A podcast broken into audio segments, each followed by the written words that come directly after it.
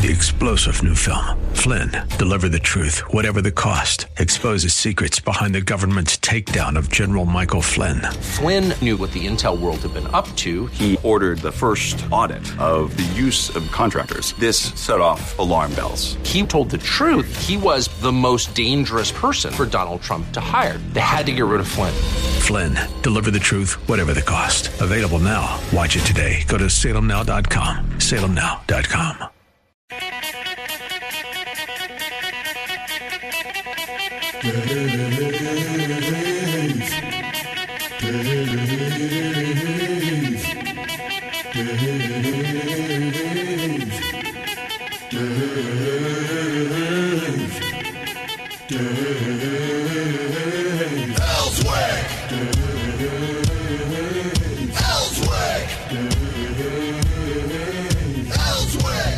It's Friday. I'm happy. Hope you're happy as well. Good to be here on a Friday and wrap up another week of the Dave Elswick Show. Several stories uh, we will discuss uh, early this morning. We'll be jo- uh, joined by Robert Steinbuch, who is a law professor over at the Bowen School of Law. His opinions are his and his alone, and not necessarily those of the school or the university to which they are tied. And for everybody, I need, everybody remember Monday's first day of school for much of the area. Some people started back Wednesday, but the majority of you will start on Monday. That means you might want to leave your house 10 minutes maybe earlier just because the school buses will be back out on the roads and the kids will be getting used to the new schedule that they've got to have and they'll be walking around like little zombies because they won't be all the way awake or anything like that. So do be careful when you drive around the bus stops where the kids are going to board the buses and things of that nature. I'll remind you about it again when we come on on Monday, but I just wanted to get it in your head now so maybe you know a couple of times over the weekend you'll uh, you'll think about it as as well. Robert Steinbuch is here. Good morning, Robert. How you doing, bro? I'm doing very, excuse me. I'm doing very well, my friend. How are you? I'm doing good. I'm doing good. Well, was it a win for for Trump yesterday or not? You know, that's really an excellent question because it may not appear, but there's a lot of depth to it. He, he, the question is, is it a win for Donald Trump that the judge agreed to partially pre- release the affidavit that resulted in the search warrant? Yes. Uh, and, the, and, and the answer is, for sure, in one respect, yes, because he was arguing for it. And so if your goal was to achieve something and you achieve that, that's a win. Then more broadly, that question politically is, is it a win for him? Well, we need to see what's in it. Of course, Donald Trump and his team didn't don't know what's in it. So if there's something in it that says uh, uh, Donald Trump is working for the Russians, I use that intentionally because we know that nonsense has that lie has been propagated by the left for so long and been disproved. Indeed. Thank you for adding that. I, I mean that. Um, uh, but, you know, if there's something in it that uh, uh, Donald Trump has a basement full of uh, dead babies, you know, I'm obviously being facetious. But uh, if there's something terrible in it that becomes disclosed, that won't be, quote, a win. But putting aside that unlikely, to say the least, uh, possibility, yes, it's a win, and it's a big win. And, and thirdly, it's a win for the American people. And here's why it's a win for the American people. You know, and your audience knows, Dave, that I, Rob Steinbuch, am the transparency guy. Yeah. That doesn't mean that you can see through me. That doesn't mean I'm so skinny that you don't notice me. It means that the efforts that I make every day, every day in the state of Arkansas and indeed nationally, everywhere, is to create and promote government transparency. That's literally what's taking place here. You have government action through police, through law enforcement that is opaque, that is hidden. Some things need to be, for some period, hidden. Don't get me wrong. But it is hidden. And what is happening now? It is becoming transparent. We will be able to see it. Yeah, now this is something that the former president wanted. He wanted everything brought out. He wanted nothing redacted. He wanted the American people to know everything. Now you say that he doesn't know everything. I guess his legal team said to him, "Hey, look, there's nothing for us to hide." Is that what you're reading into all of this? Well, in a sense, right? Like meaning he doesn't know everything that's written in the affidavit, he and his team, because they literally haven't seen it. But they know the underlying facts, right? Because the facts are about them. So, uh, no, we don't know what you put in that affidavit, and maybe the law enforcement officer put something in the affidavit that's simply untrue. Of course, we know that that can happen. Uh, well, it has happened to him. That's well, it, it, happened right with the whole FISA court warrant. When they, what was that guy's name? Is that Page? You know, Page, right? Uh, Page had a whole bunch of literally false information uh, put in uh, uh, an affidavit about him that resulted in a warrant through the FISA court. That's for your audience. That's the court that does this uh, spy stuff. Basically, it's a spy warrant. This guy, Page, I forget his first name, was working for the CIA. So they were saying he was a spy uh, for the Russians. He was a spy for America. For America. Right. So, um, you know, that's the that's the problem when you have government without oversight. It doesn't mean that everything that government does without oversight is bad, but I guarantee you this point if government lacks oversight, another way to phrase that, of course, Dave, is if government lacks transparency, somebody's going to do something wrong, and when they get away with it, they're going to do something more wrong, and more so, and more so.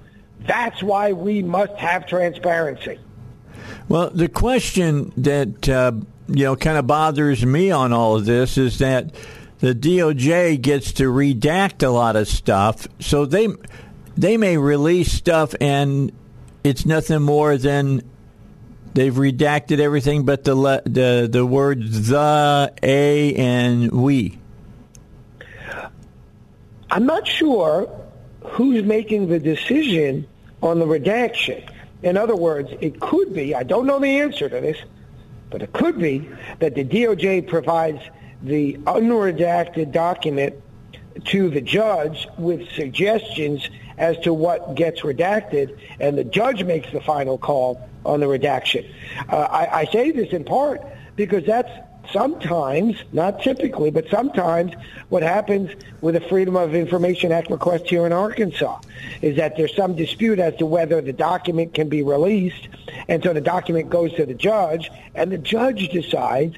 And so a corollary of that uh, could be that the judge decides what's being redacted. All right. In a sidebar, speaking of uh, uh, FOIs and things of that nature, I'm sure you've been following the story uh, with Jimmy Cavin and get, trying to get information uh, about the uh, the Scott administration here in the city, and King Scott. yeah, and it's been like pulling teeth, is what it has been like, and uh, right. now uh, he brought up the fact to the city council and the city attorney that he was going to sue uh, about uh, them not following the uh, the law that uh, is out there for uh, you know revealing and, and turning over these documents for the people to see. And he's now started talking to Larry Jegley, the prosecutor, and it looks like you know, Mayor Scott may find himself in front of a judge. I would love that to be the case. Let me, by the way, uh, give a shout out to the city attorney, Tom Carpenter, who I've criticized on your show. I've spoken to, by the way, many times as well in private. Uh, and he, uh, to his credit, says, listen, I'm a public official. You, you know, you can criticize me, criticize what I do. Not that I need his permission, but he acknowledged his his role, and and and uh, I appreciate that. But let me give a shout out to him today because he wrote a very good memo. I think Jimmy uh, Cavin shared this on Facebook. In fact, I know someone did, but I, th- I think it was. Uh, we shared it. We shared it yesterday here on the show. There you go, even better, because of course your reach is much broader. Uh, and the memo, in this memo, uh, Tom Carpenter describes how to revamp uh, the Freedom of Information Act uh, process at the city, uh, and he does so very well very well. So this is a shout out to Tom Carpenter, the city attorney, uh, for writing a very good memo uh, uh, that is a pro-transparency memo uh, for the city of Little Rock. Now, look, I'm still litigating against him. He's wrong on on guns in, in City Hall, right? Yeah. Uh, but but uh, to be fair, I mean, I want to make this broader point. I don't have anything personal against Tom Carpenter. From what little sort of interaction I've had with him at a personal level, he seems like a very friendly, nice guy. I don't care if he's nice or not nice. I care that he does the people's business. And when it comes to the Freedom of Information Act, with this memo, he's doing the people's business. And God bless him for that. When it comes to carrying guns in City Hall, he's not. He's wrong. And we're going to fix it. Um, so that's how uh, people are supposed to interact when it comes to disputes uh, with government entities. They're supposed to uh, uh vigorously and zealously represent their positions, uh, and then they're supposed to go home uh, and do their own thing, and you know thank the other guy if he does something well, and criticize him if he doesn't. And so that's what I'm doing here, and I and I think that's an important part of our civic duty. So good for him. But King Scott of course, I'm referring to Mayor Scott, but he marches around like he is a king. Uh, king Scott, who who ran on being one of uh, claiming to be transparent, saying I'm going to make a transparent administration, has done uh, everything but that. Yeah, he's so he's, he's done just go. about everything in his power to cover up anything that he does. That's correct. He really, he really has. I mean, we're we're covering this on the Dave Elswick show, and uh, this is something that we're going to do even more of, even in other areas as well, not just in uh, Mayor Scott, but we may see other mayors, we may see heads of uh, quorum courts, we may judges, all kinds of people, because that's why the Freedom of Information Act is so important. Critical, critical. Uh, as you know, Dave, I'm the co-author of the last edition of the book on the Arkansas Freedom of Information Act. I am the sole author of the next edition of the book, uh, used by uh, judges, lawyers, and um, civilians, shall we call them, right? Yeah. Uh, to to bring Freedom of Information Act requests and to interpret the law. Uh, in fact, to uh, pat myself on the back uh, because you know how modest I am as a general matter. Uh, to pat myself, that's a joke, by the way. Uh, um, I'm laughing. The, the, I know you are. I can see it on the inside. Uh, one of the Supreme Court justices wrote about my book uh, that she knows of no other book, no other book used by the Arkansas Supreme Court more than my book on the Freedom of Information Act, uh, because uh, the Supreme Court of Arkansas uh, has been very pro-transparency. They haven't gotten everything exactly right uh, on the Freedom of Information Act, uh, but they've done remarkably well. Uh, and and I don't know offhand of an opinion from the Arkansas Supreme Court on the Freedom of Information Act that doesn't quote my book. So it's the, the fact that Arkansas is one of the most pro-transparency states really is something that is commendable because, you know, you're, oh, Arkansas is 47th in this and 48th in this. Well, guess what? It's in the top five or 10 when it comes to the Freedom of Information Act, when it comes to the law underlying transparency. So uh, that's why every time we have a legislative session, and you know this because you're down at the legislature with me, every time we have a legislative session, I'm down in the legislature doing two things. One, proposing minor tweaks to the Freedom of Information Act from time to time to improve it, to improve transparency, but much, much more importantly and much, much more often, beating back attacks on your right to transparency, often brought by uh, the Arkansas Association of Counties and the Arkansas Municipal League. Don't kid yourself. Those are private organizations that take taxpayer dollars to lobby against the interest of, uh, of citizens on behalf of bureaucrats. All right, we're going to get back talking about what's going on with former uh, President Trump and with this affidavit, and we'll talk about Merrick Garland, and we'll talk about the FBI. All that's coming up. It's the Friday edition of the Dave Elswick Show here on 101.1 FM, The Answer. All right, let me remind you about uh, PI Roofing and what PI Roofing is up to. PI Roofing is trying as hard as they can to um, make sure that if you had uh, you know any kind of damage to your roof over the winter time into the springtime over the summer uh, to get it up to 100% again because you know we're we're almost at the end of the summer moving into the fall and with the fall will come the rains again and when the rains come back you don't want any leaks so you'll want the folks from PI Roofing to come and inspect your roof and make sure that it is 100% ready to take on all of the water falling from the sky. And then when we get into uh, wintertime, ice dams and everything else that can form on your rooftop. They'll also work with your uh, uh, insurance agency, make sure they get uh, their people, their uh, appraisers up on the roof to look at the roof and see what it is that PI Roofing says is wrong, get their buy in, get it fixed for you. Call PI Roofing. 501 707 3551. 501 707 3551 or visit them online, piroofing.com.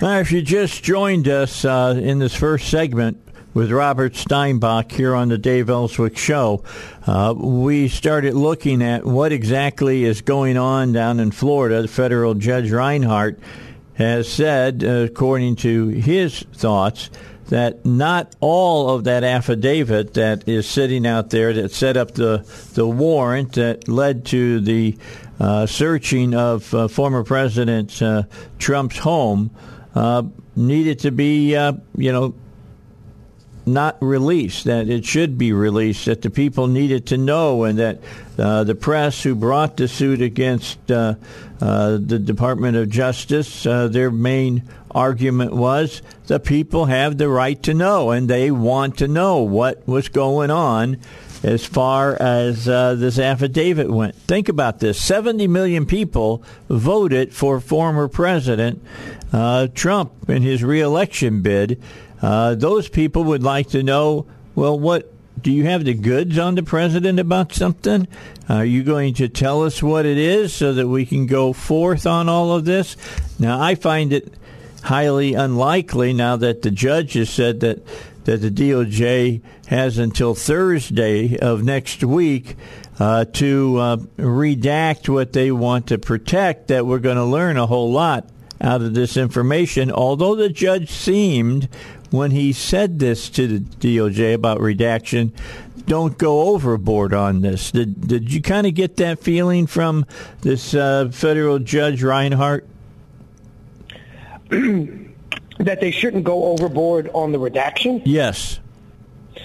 Well, of course, uh, I don't know if I got that specific feeling from him, but that's a notion in general uh, that if you're going to release something, the whole point is to release it. So if you're going to come in and tell us what you want redacted, or you're going to redact it yourself, uh, and you redact everything but, as you say, the the and the and and the date, well, then you haven't actually produced a document.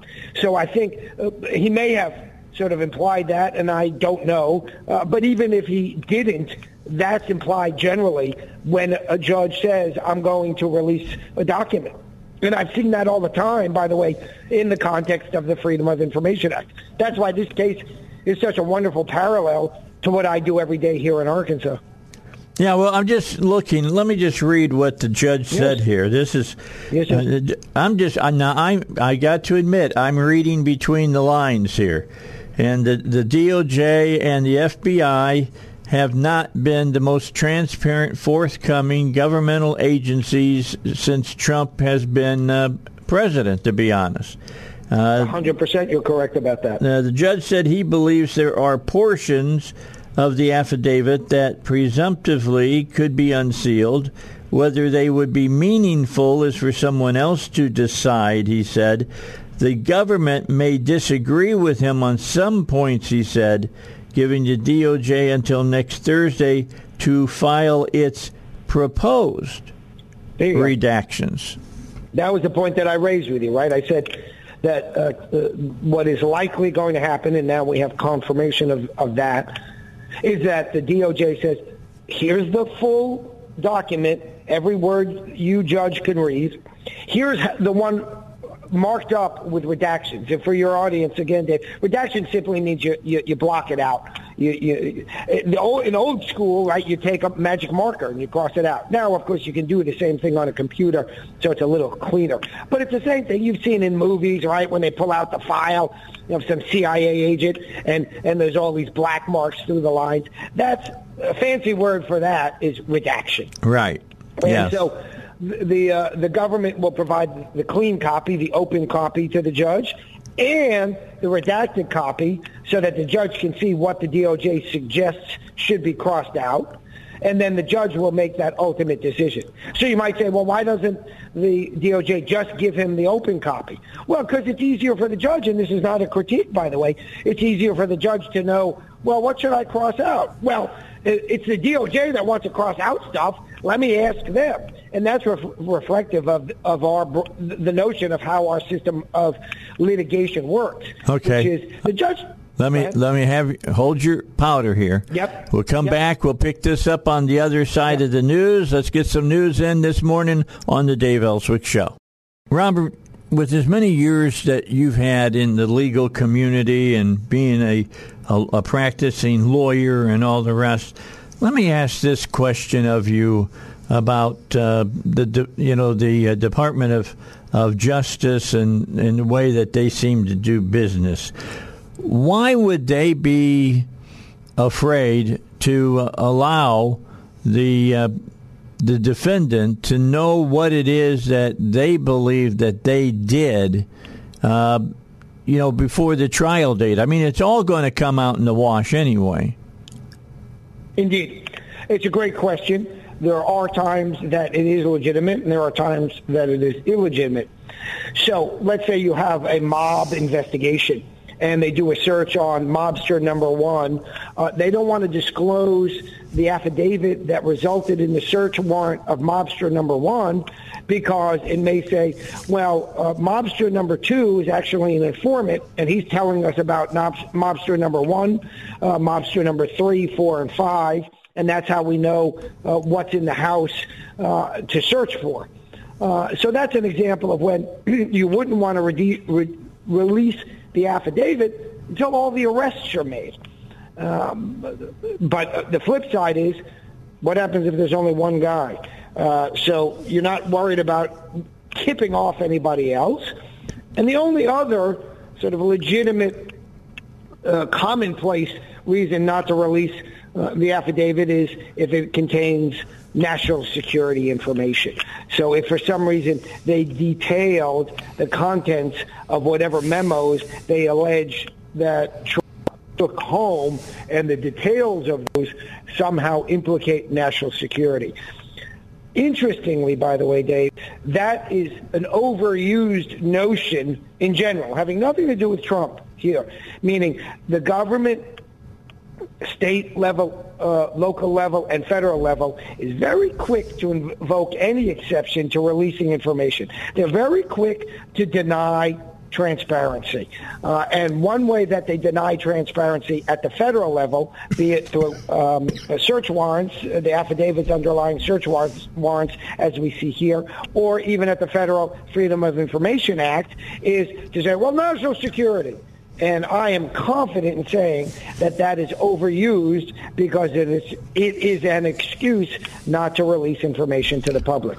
It's not always wrong, but I guarantee you it's not 100% correct. Well, isn't it the, the burden on the prosecution to show, you know, uh, and to prove that what they're doing is what they're trying to do and, and not, in this case, trying to to to lead a, a crusade to keep uh, the the uh, former president from running for president again.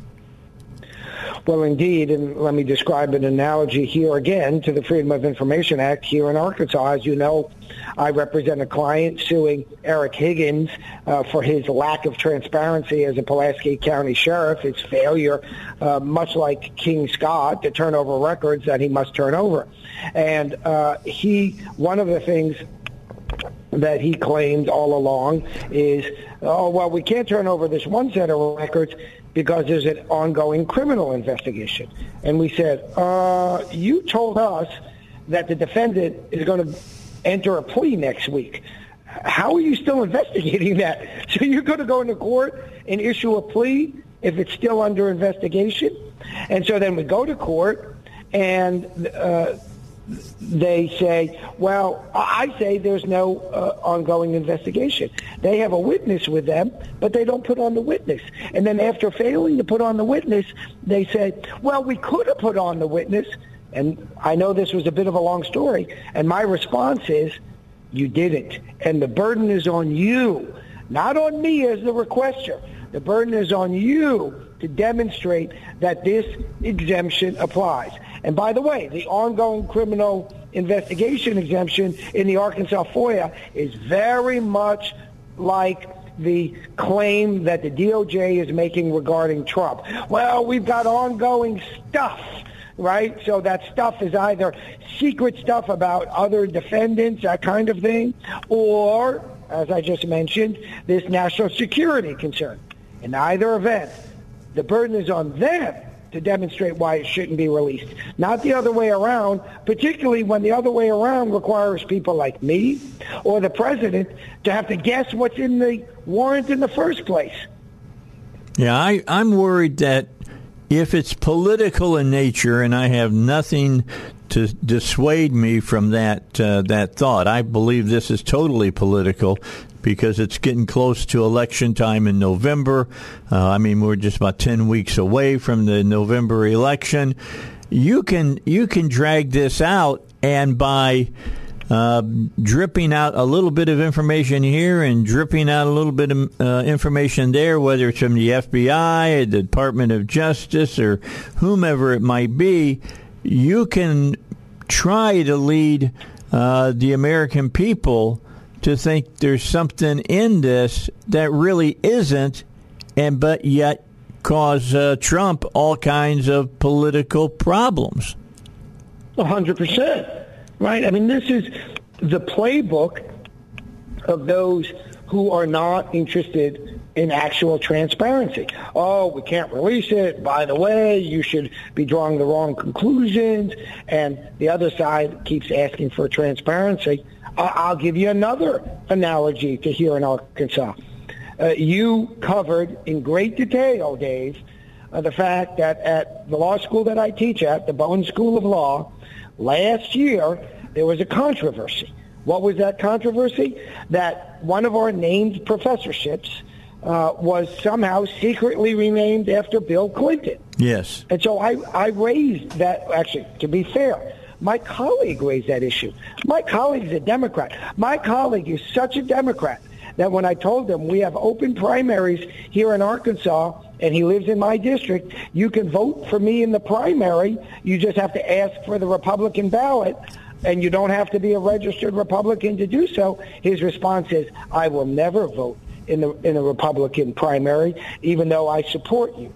Um, so that's how Democrat he is, right? And he said, wait a second, this shouldn't be named after Bill Clinton. That's not what happened. Quite the contrary. It was not supposed to be named after Bill Clinton. He went unresponded to. I raised the issue thereafter, and we were stonewalled right? So this is this is the analogy that I'm drawing to what the government's doing in the Trump case.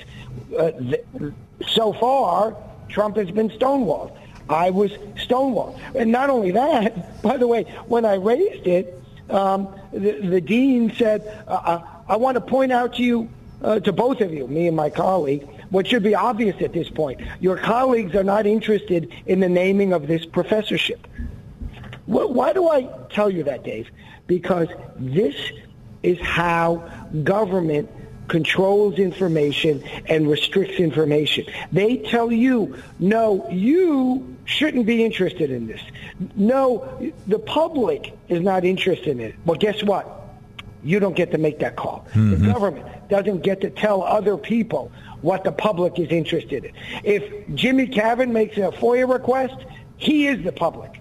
If Rob Steinbuch and Tom Sullivan have an inquiry about a name professor, professorship, he is the, the university. They are the University of Arkansas Bowen School of Law. Everybody who works there is the Bowen School of Law, not just the chosen few.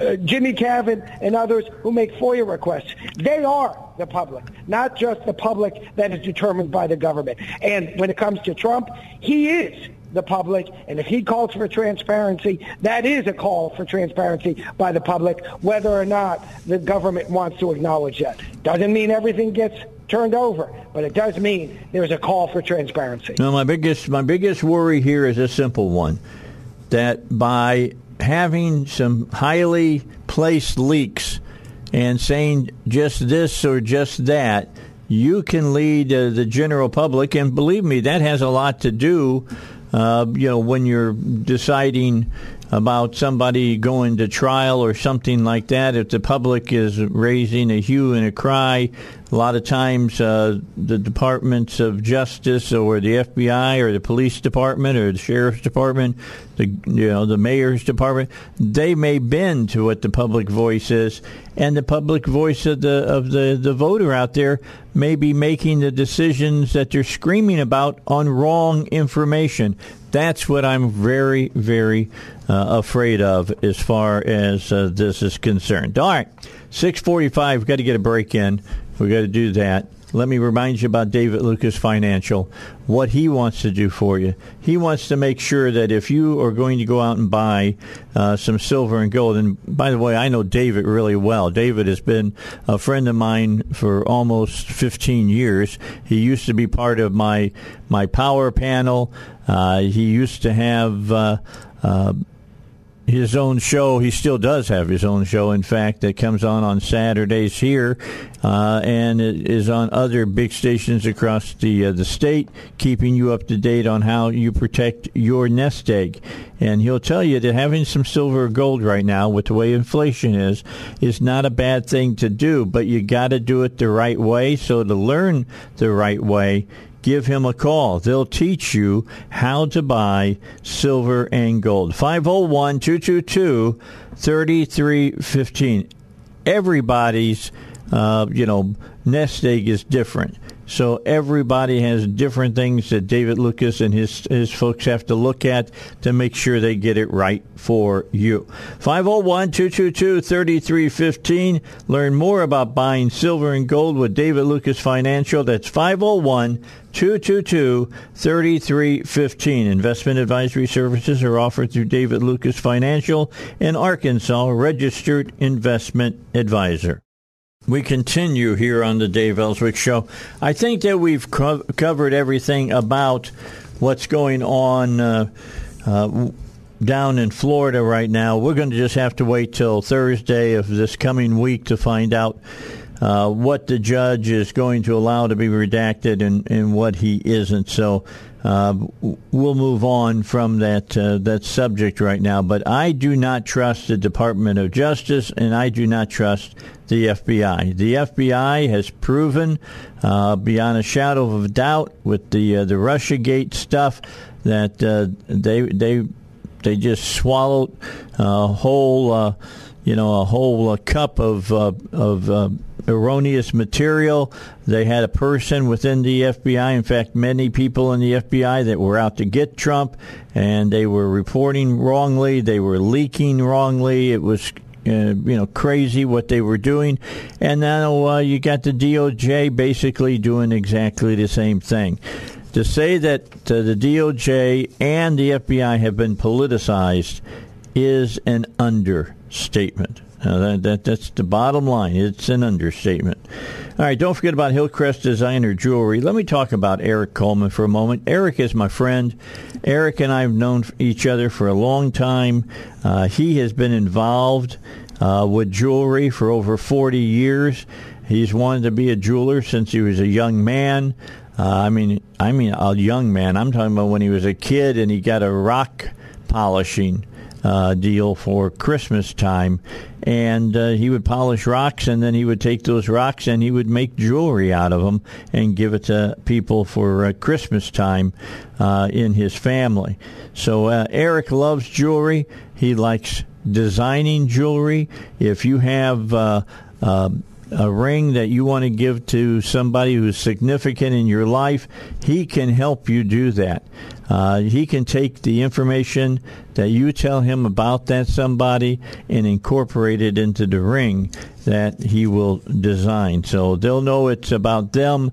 They'll know it's all about them and their personality in that piece of jewelry. He carries the highest quality jewelry in his store.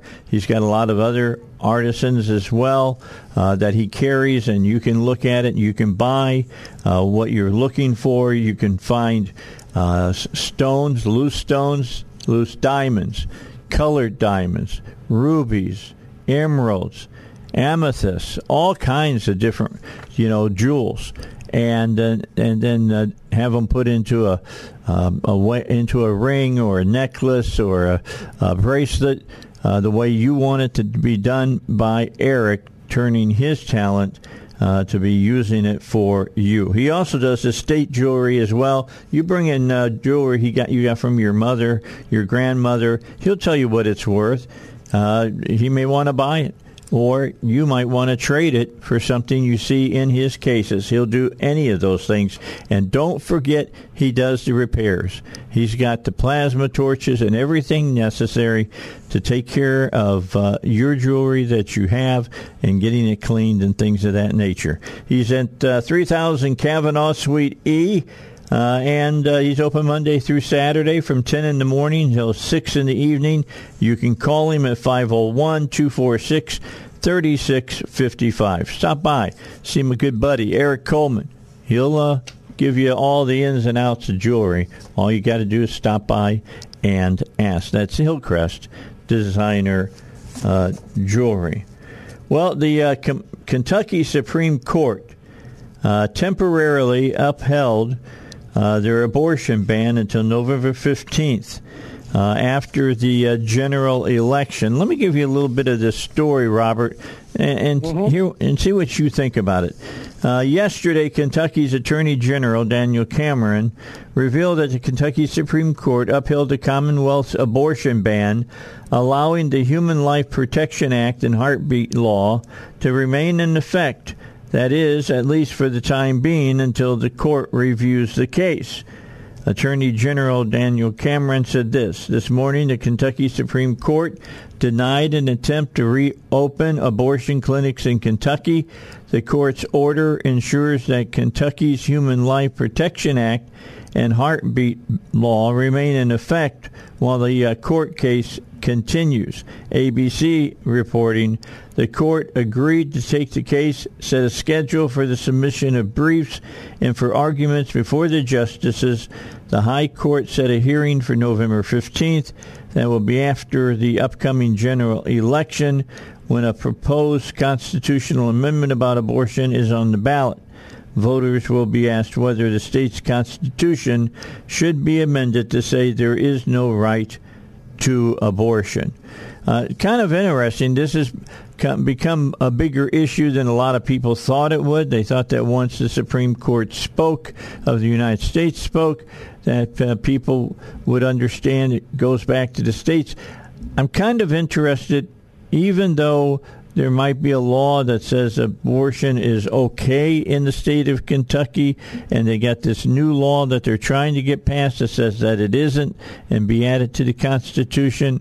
Uh, it seems like to me abortion is not okay uh, in the way that the uh, the Supreme Court ruled on it, and and so now we're we're getting into pieces of technicalities, aren't we?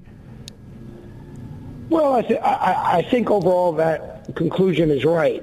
But let's step back for a moment and discuss what happened uh, at a high level with the Supreme Court. Your audience, of course, knows the fact that the Supreme Court reversed Roe versus Wade But what does that mean? That means that there's no guaranteed guarantee rather in the U.S. Constitution uh, for an individual, for a woman. By the way, those are the people that get pregnant. For a woman uh, to have an abortion. It doesn't mean there's a prohibition. It just means there's no guarantee. In other words, it's up to the, the state. Right, um, and, and I'll come to that in a second. Uh, if you read your instruction manual for your brand new refrigerator, there's no discussion about how to run your car either. The Constitution doesn't speak to the issue of abortion. That's what the Supreme Court says. So that leaves it essentially, albeit not entirely, but essentially to the states. And then who decides? The voters decide, right? And so I, of course, support um, pro-life.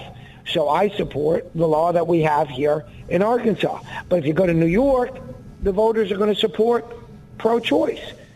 Now, I would prefer that they that, that they choose the opposite, no pun intended. But here's the interesting thing about it. I nonetheless uh, it, when they vote in New York, for example, and say abortion shall remain uh, legal in New York, uh, what, what am I supposed to do about that? I, I'll try to persuade them. But that's it. That's it. I'm not going to try to use force or overturn, uh, you know, uh, have a revolution on the U.S. Constitution because I support democracy. And so even when democracy produces a bad result, I support democracy. Uh, and, and that's an important thing.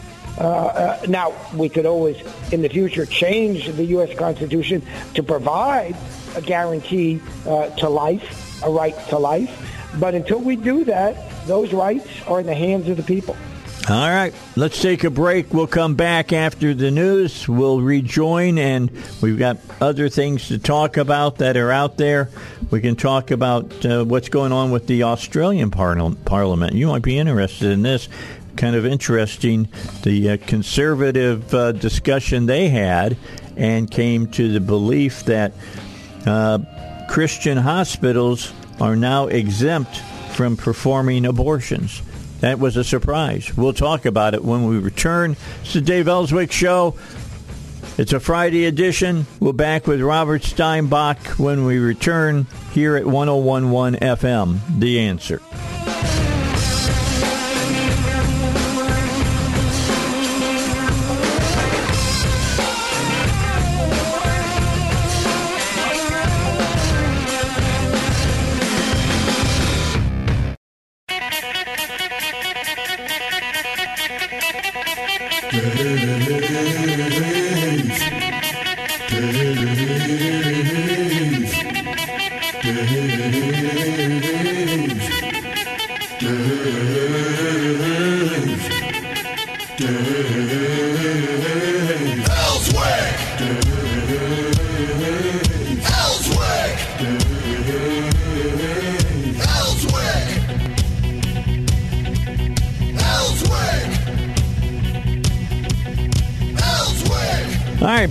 You, Dave Elswick Show. Interesting story uh, from uh, uh, Channel 11's uh, website this morning. Jeremy Pauley, 40, charged with buying human organs from a woman in Arkansas from re- for resale, according to the East uh, Pennsboro Township Police. Uh, this is out of Enola, Pennsylvania. Police in Cumberland County have charged a Bloomsburg man with abuse of a uh, corpse and other offenses after he allegedly tried to buy human remains from an Arkansas woman for resale on Facebook. It's a weird story. Uh, the rest of it, by the way, sorry I'm a little out of breath. I had to run from the printer to get here into the, st- the studio.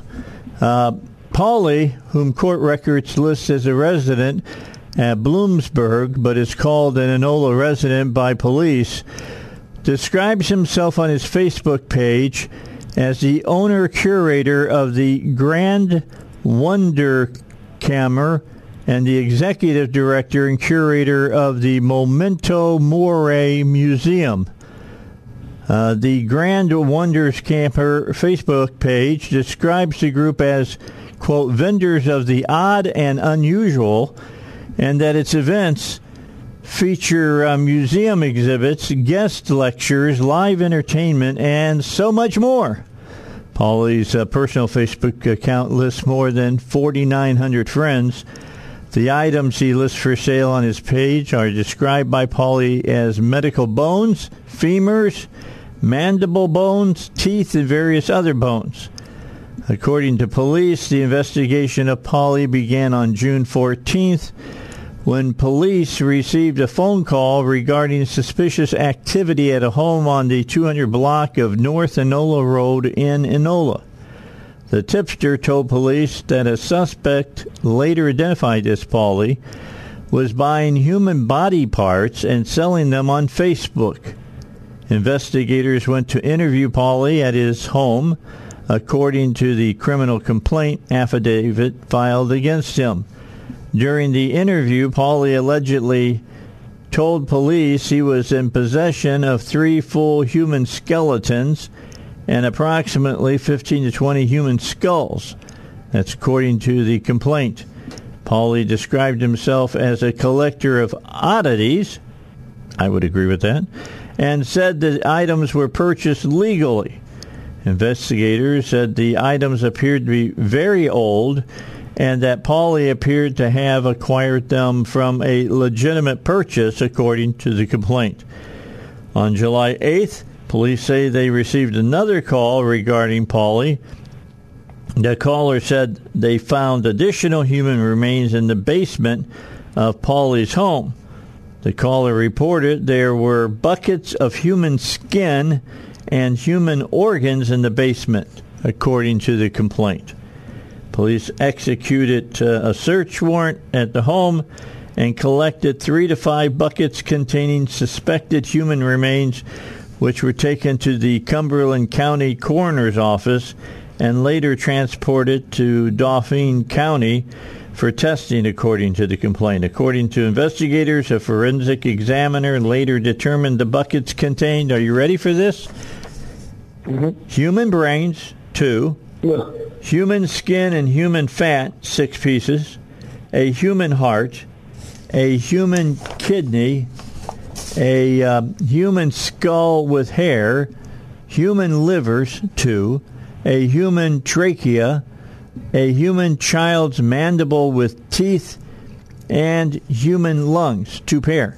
Further investigations determined Pauley uh, was purchasing the remains from a a uh, Arkansan whom police identified as Candace Scott.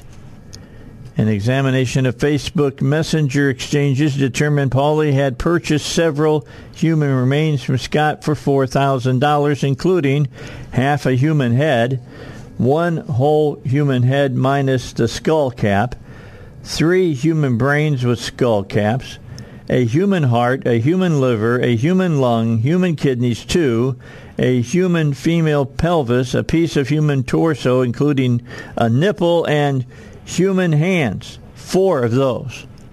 Uh, police say the test items were shipped uh, to Pauley via U.S. Postal Service. State police intercepted the remains in Scranton, according to the complaint. District Attorney uh, called the case one of the most bizarre investigations he has encountered in his 33 years as a prosecutor. Just when I think I've seen it all, a case like this comes around, said McCormick. Uh, Lisa Taylor, the Vice Chancellor of Communications and Marketing at the U of A for Medical Sciences, released the following uh, uh, statement, and uh, let me read that to you real quickly. UAMS is extremely respectful of our donors when they are here in uh, our uh, care. We can contact with Arkansas Central Mortuary Services to take the bodies for uh, cremation are no longer being used by our students. An employee of the mortuary service is under investigation by federal authorities. Some human remains from the mortuary that were donated to UAMS. We are appalled that this happened. While the Arkansas State Police Criminal Division, Investigative Division, was an active partner in the investigation, the nexus of the criminal charges are based on a federal investigation, said Bill Sadler, And uh, all inquiries regarding this case should be directed to the FBI in Little Rock. Unbelievable. So somebody was working uh, in in the donated body section. I mean, they donate these bodies for medical students and uh, these you know brains, things of that nature. And somebody was sneaking them out and selling them on Facebook. That, now, is that not bizarre? It's beyond bizarre, Dave. Right? It's it's downright crazy. Yeah, it's pretty. It's, I just came across that story. It's a wild, wild story to say the least. Okay, so um, couple of more stories about abortion that I think everybody should hear. Uh, Google employees are petitioning for additional abortion benefits. Now, this is going on with a lot of different companies all across the United States. I'm, I'm sure you're aware of them as well, Robert, where uh, you know uh, companies are offering uh, travel benefits, companies are offering housing benefits, and all kinds of things for women who want to get abortions. Uh, now, for Google, this is a benefit the company is offering employees, and they still demand more. Uh, the Daily Wire reporting over 650 Google employees signed a petition seeking more generous abortion tourism tourism benefits. I've never heard abortion and tourism used in this in the in the same uh, sentence.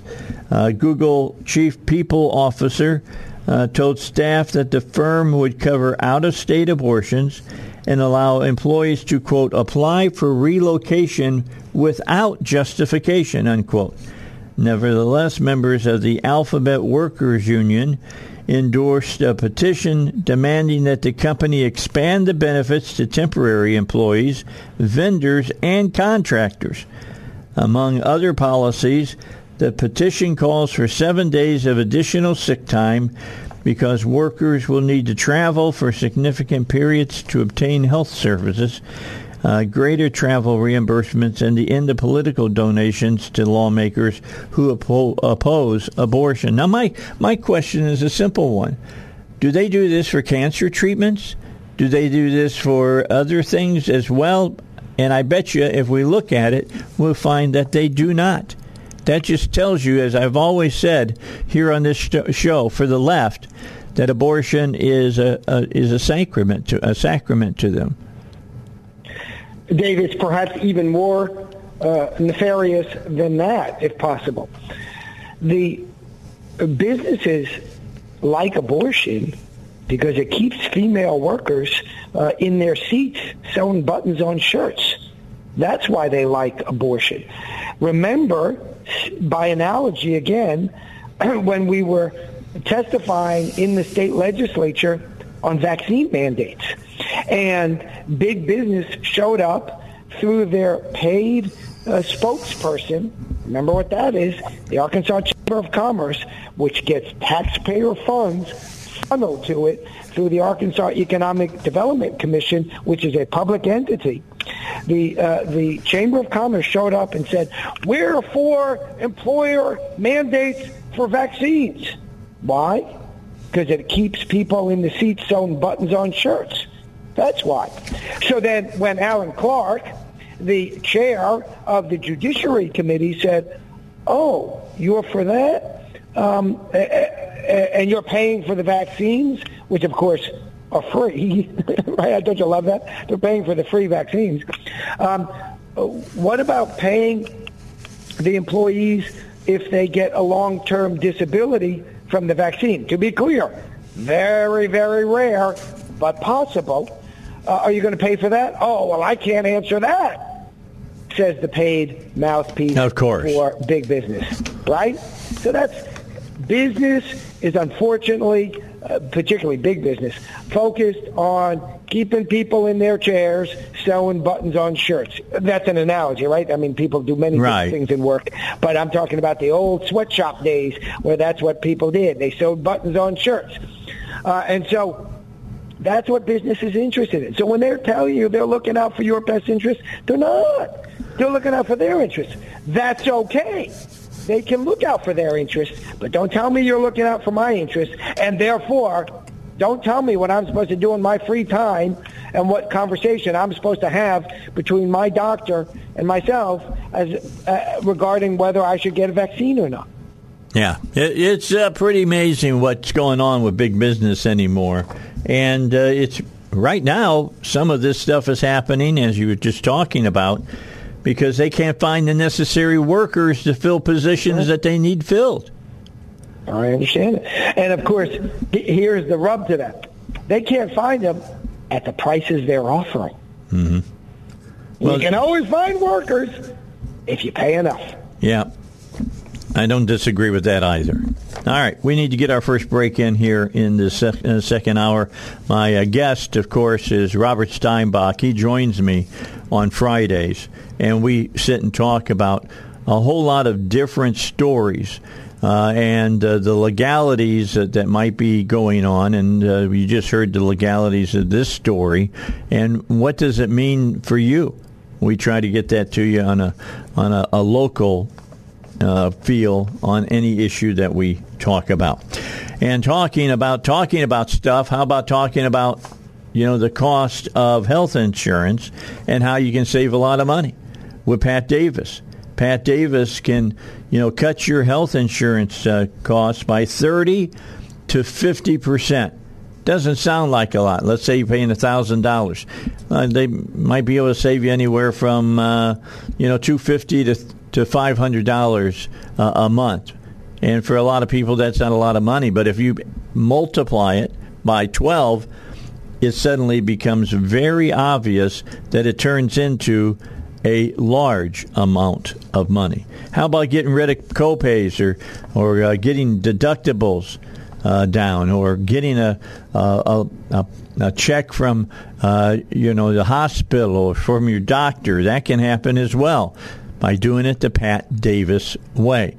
Call him at 501 605 6935 or visit him online, yourhealthplanman.com.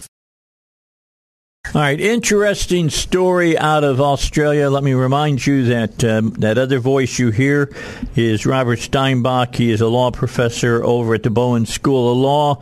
His opinions are his and his alone, and not necessarily those of the school or the university to which it is attached. But it should be just so you know. Mm-hmm. All right, Australian Parliament votes to exempt Christian hospitals from performing abortions. That's right. They look like they got it right for a change. Uh, the Parliament of the Australian state of Victoria has struck down a bill that would compel all hospitals that receive state funding to provide access to abortion services and voluntary assisted dying. All right, so there's two things here.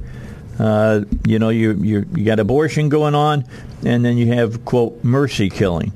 Uh, including anything associated with religious organizations, to provide the said procedures to inquiring patients. Uh, Life News uh, reporting that abortions are legal for any reason up to 24 weeks in Victoria and later in certain circumstances. Uh, Doctor assisted suicide also is legal for people, quote, in the late stages of advanced disease, unquote. The law protects hospitals and medical workers from being forced to abort unborn babies or participate uh, participate in assisted suicides in violation of their consciences.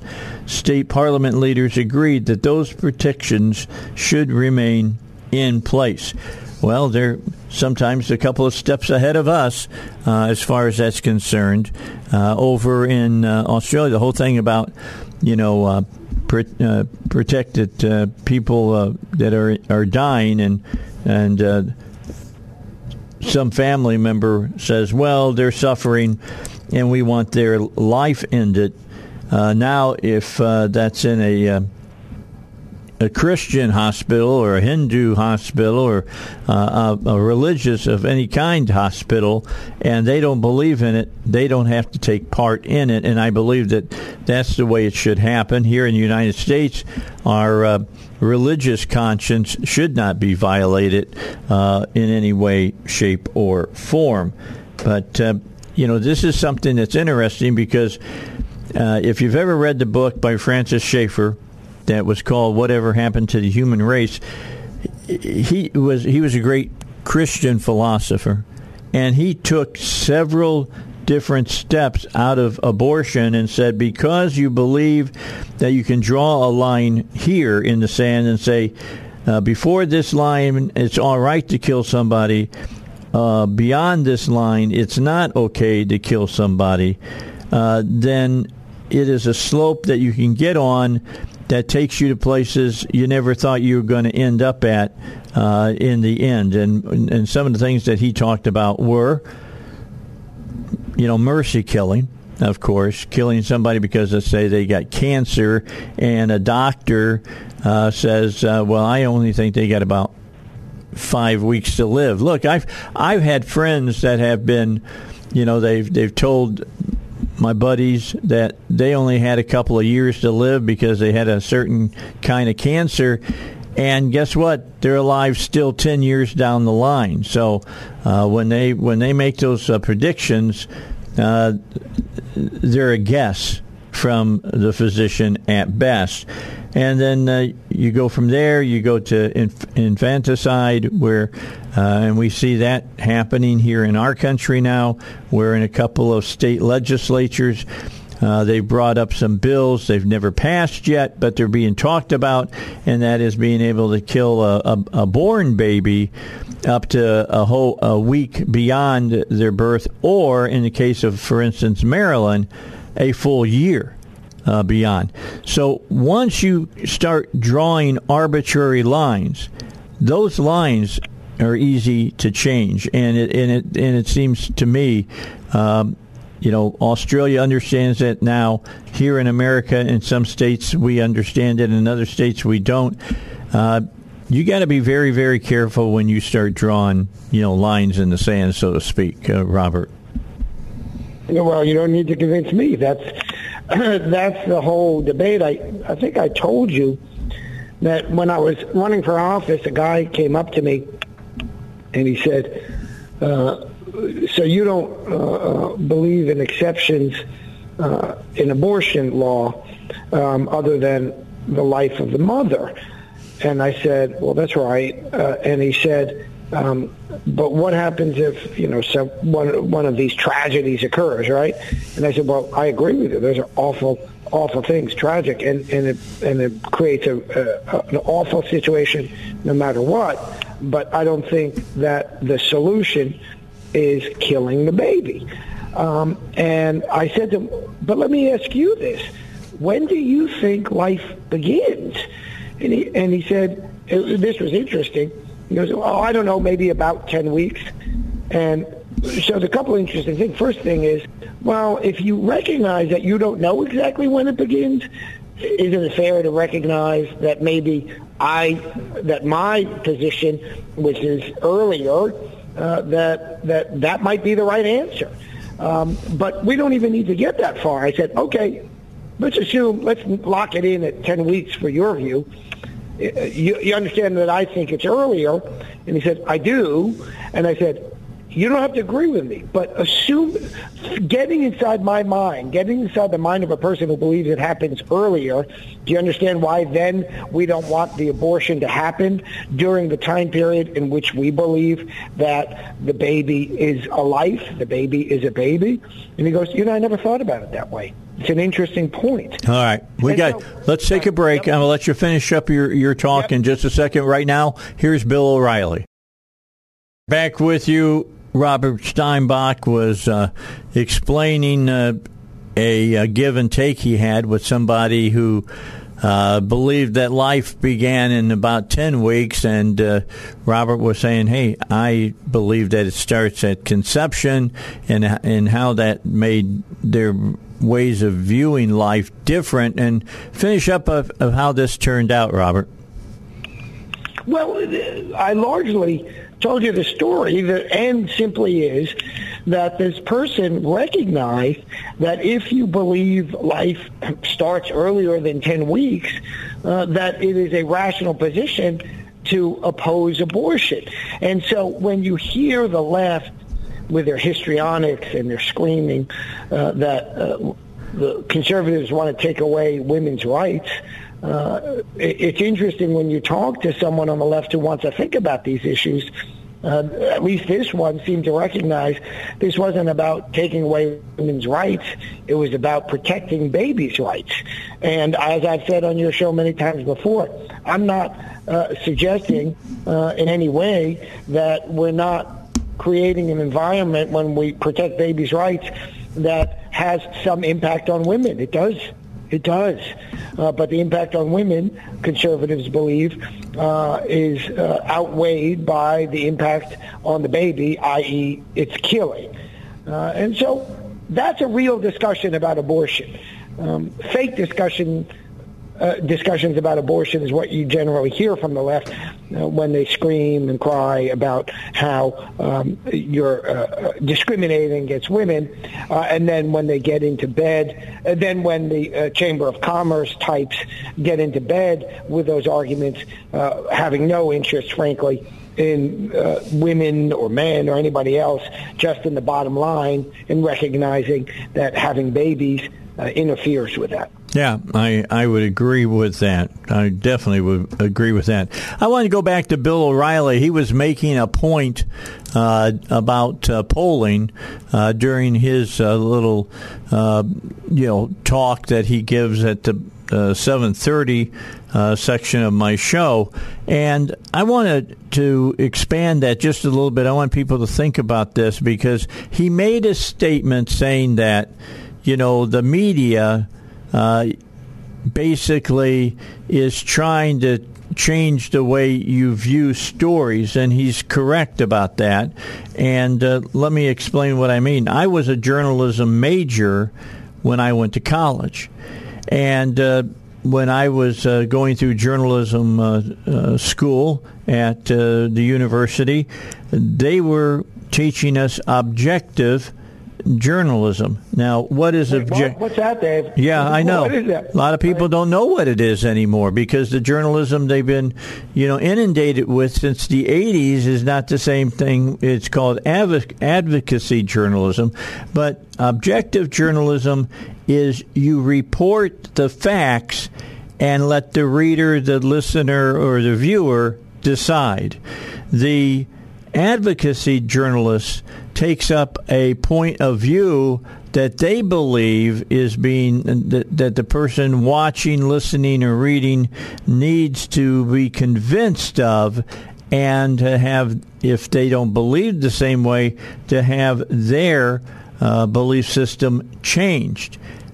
That's two completely different things. And that's the problem that we're having uh, amongst people now who look at the media and uh, have rated them so lowly now uh, about what they think about, you know, newspapers, television, and uh, radio news as well uh, that's going on today because they're not seeing it as being real news. I was talking to Jimmy uh, Cavin yesterday, and I said, Jimmy, you know, you're reporting of uh, the different things that you are finding out through the Freedom of Information Act is more journalism than a lot of the TV stations and uh, newspapers or even radio uh, news that I listen to now, uh, because they're trying to convince you of, of, of what is being said, not telling you what's being said. He, Jimmy's just a, you know saying, "Hey, I asked the um, you know the the finance department of uh, Little Rock to give me all the information that was out there about how much money that the uh, the mayor has spent on security, and we're finding out that by the end of this year, it might be somewhere near $900,000. Plus, we have found out that this mayor is the first mayor that has had any kind of a security force. Now, that's real news to know about. He didn't go into saying, well, now I want you to think about that, and uh, what does that mean to you? He didn't get into that. I got into that, but I don't. I look. I'm not a newspaper person or a or a, a television news person or or a radio news person. What I try to do is is give the facts, and then I I give my opinion on what those facts say. Now that's the difference between my show and which becomes advocacy at that point and uh, the stories that we're reporting on. So I, I just find it really interesting uh, how many people now, it's been going on for what, 90, what, 30, 40 years now, uh, this advocacy thing, and people have, a lot of young people don't have a clue about what a real news story is all about. Yeah, it's it's really tragic. Another analogy for you. Think about this, Dave. The ACLU uh, used to be an organization. It's a, it's a leftist organization committed to the freedom of speech. Yep. And as I've said many times on your show, uh, the left owned, in a good way, uh, the notion of freedom of speech. And what I mean by that, of course, is that conservatives in the 70s were not particularly good on the notions of freedom of speech. They were not properly pro-free speech. They were too genuflecting towards government. Uh, uh, they were too genuflecting towards big business. So the left was correct, and the conservatives were wrong. And the ACLU pursued freedom of speech regardless of what the content of that speech was because, of course, if you don't, then that's not freedom of speech. If you only support the speech that you like, that's not free speech at all. It's the opposite. It's freedom to say what I like or what the other guy likes or what the government likes or what those in power like. So all of that was uh, reflected in the proper balance, not balance, the proper goal of the ACLU, which was all speech should be free. Uh, indeed, of course, the, the, famous case was that the ACLU represented a bunch of neo-Nazis. And to be clear, the ACLU was a bunch of lawyers, and the lawyer that was representing the Nazis, as well as the head of the ACLU, were Jews. Right. Jews representing Nazis. Because they agreed with the Nazis? No, because they agreed with the notion of free speech. Now the ACLU says, we're going to support free speech unless we have a problem with the speech. That's not free speech. That's supporting ideas that you like. It's it's pathetic, Dave. Yeah, I know. I know. They they they totally flipped to be what they were fighting against. That's right. And of course, the, why do I tell you that story? Because that's what the press is doing, right? The press used to be A, for free speech, and also the press used to be for presenting just the facts and letting you draw the conclusion however you think is just. And they do, now they do exactly the opposite. They tell you their political conclusion and present you the facts that support that conclusion and don't let you make any analysis on your own at all. Yep. I, I agree. It's a, it's amazing to me that you and I uh, have watched this happen. I mean, I've I've been around the, the whole argument on freedom of speech since Berkeley in the '60s, and uh, the bottom line is that uh, it's it. My side that I have always supported, which was the uh, the side of the conservatives, have come around to understand that free speech is our friend and not our enemy and just the opposite happened with the left, where they said, no, we don't want people to be talking about this or that because, hey, we don't want them to even think that way. That's right. That's right. That's how you control people. You control what they think. And the way you control what they think is you control what they say and what they read and what they hear. Yep. And they've done a pretty good job of uh, of uh, flipping the other way and, and being successful at it, but I would say not as successful as they were uh, as far as freedom of speech about being able to speak what you believe. Instead of only ha- being able to speak what you're allowed to speak. And we, we, you and I have have gone a long way with other uh, the use of of, of other uh, state legislatures to uh, make it possible to have free speech, and hopefully uh, next year we'll see that uh, that whole thought process expanded out and uh, be uh, be even a larger, uh, you know, thought process for the people of Arkansas. Yeah, well, Dave, of course, you were, one of the founders of the bill that became law, the freedom of speech on campus here in Arkansas. Uh, we tried to pass uh, freedom of speech on campus part two, which would have expanded freedom of speech on campuses, and we were held back. By the way, who were we held back by? Not not lefties, not the Democrats. I'm not saying they voted for it but we are an overwhelmingly Republican legislature. We can't blame the Democrats when we fail to pass something. We were held back by these crony Republicans that have no actual interest in true conservative ideals. So we have replaced a number of them.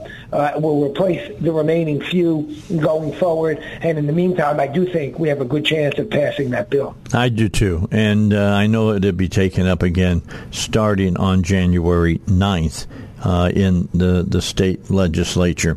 All right, let's get our final break in. Guess where alcohol sales have uh, gone down the, the, quickest? Any any guess there? Um, I have no idea. Yeah, Japan. Is that right? Yeah, we'll talk about it. I'm going to talk about it with you because. The uh, Japanese government is engaging in a marketing campaign to get young people to buy more adult beverages. Oh my goodness. That's crazy, huh? So let's talk about that when we come back here on the Dave Elswick Show. But first, let's find out what's going on with our travelers. Okay, so Robert, I promised you this story about Japan.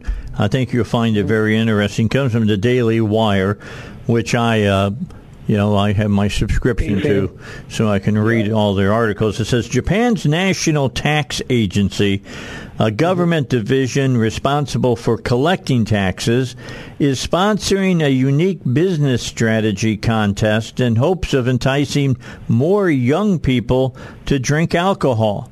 The online contest titled Sake Viva, or Viva, I guess, Ask young people to submit their ideas for getting the younger generation to spend more money on booze. The tax agency is reportedly worried about a dwindling liquor business, uh, especially after COVID pandemic uh, shutdowns, and wants young people to help revitalize the industry, according to the contest website. Quote, the domestic alcoholic beverage market is shrinking due to demographic changes such as the declining birth rate and aging population and lifestyle changes due to the impact of the new coronavirus infection. The Sake Viva website states in this project, by asking young people to propose their own business plans, we will appeal to young people for the development and promotion of Japanese alcoholic beverages, and at the same time, uh, we will revitalize the industry by announcing excellent plans. Now, here's what's going on. In, in uh, 2021, the Japanese government raked in 1.18 trillion yen. That's about 13 billion dollars uh, in U.S. from national liquor taxes. That number was up from 2020 revenue, but the annual tax revenue from liquor sales has been slightly decreasing since 2013. According to the uh, contest rules, only people between the ages of 20 and 39 are eligible to compete. The National Tax Agency wants contestants to focus on developing a plan related to, quote, Japanese alcoholic beverages, sake, uh, beer, whiskey, wine, etc. Participants are also asked to consider new methods of promoting business to young people. Here, here's my, here would be mine: reduce taxes on liquor so that it's cheaper to buy it. Well, Dave, uh, while that may be the case, I'm more concerned about government encouraging drinking. uh, yeah, I'm not opposed to people. Uh, buying alcohol, of course. I'm not looking for prohibition. But now we're going the opposite, right? We have all of these so-called sin taxes, and that includes tax on alcohol. I think in Little Rock, if you buy a drink at a bar, uh, you pay just about as much in taxes as you do for the drink itself. And the claim was, well, we want to reduce bad behavior. No, they want to they want to collect a lot of money. That's what they want to do. And here's your proof. Yeah, yeah. I, I think it's interesting. A a reporter over in Japan. His name is uh, Karen. Uh, that doesn't mean the same thing there that it means here in our. uh, but K A R Y N is his name. Nishi uh, wrote, "quote If the government wants to support the sake and beer industry, it has to be more serious." In developed countries, it is considered a good thing for young people to avoid drinking. Your point just a moment ago. So right. only Japan is in the opposite direction. It cannot be ignored that alcohol is dangerous. Thought that was I thought it was kind of interesting that uh, they're they're out there trying to push it push it that way. We always are talking about you know, trying to make it, uh, you know, difficult for people to make a decision on that. They want to make the decision that everybody wants to drink. How do we get people to to do that? How how do we get yeah. people to drink more? That's kind of interesting. And they're right. They have a democrat uh, uh, problem over there in that the uh, average age in Japan is uh, for men about 58 years old, for women about 56. They got they got a problem with you know being an older older country because of uh, of of their societal views of uh, aged people which right, by the right, way is much more which is much more positive than what we have in western culture. In western culture good to be young. In uh, asian culture good to be old.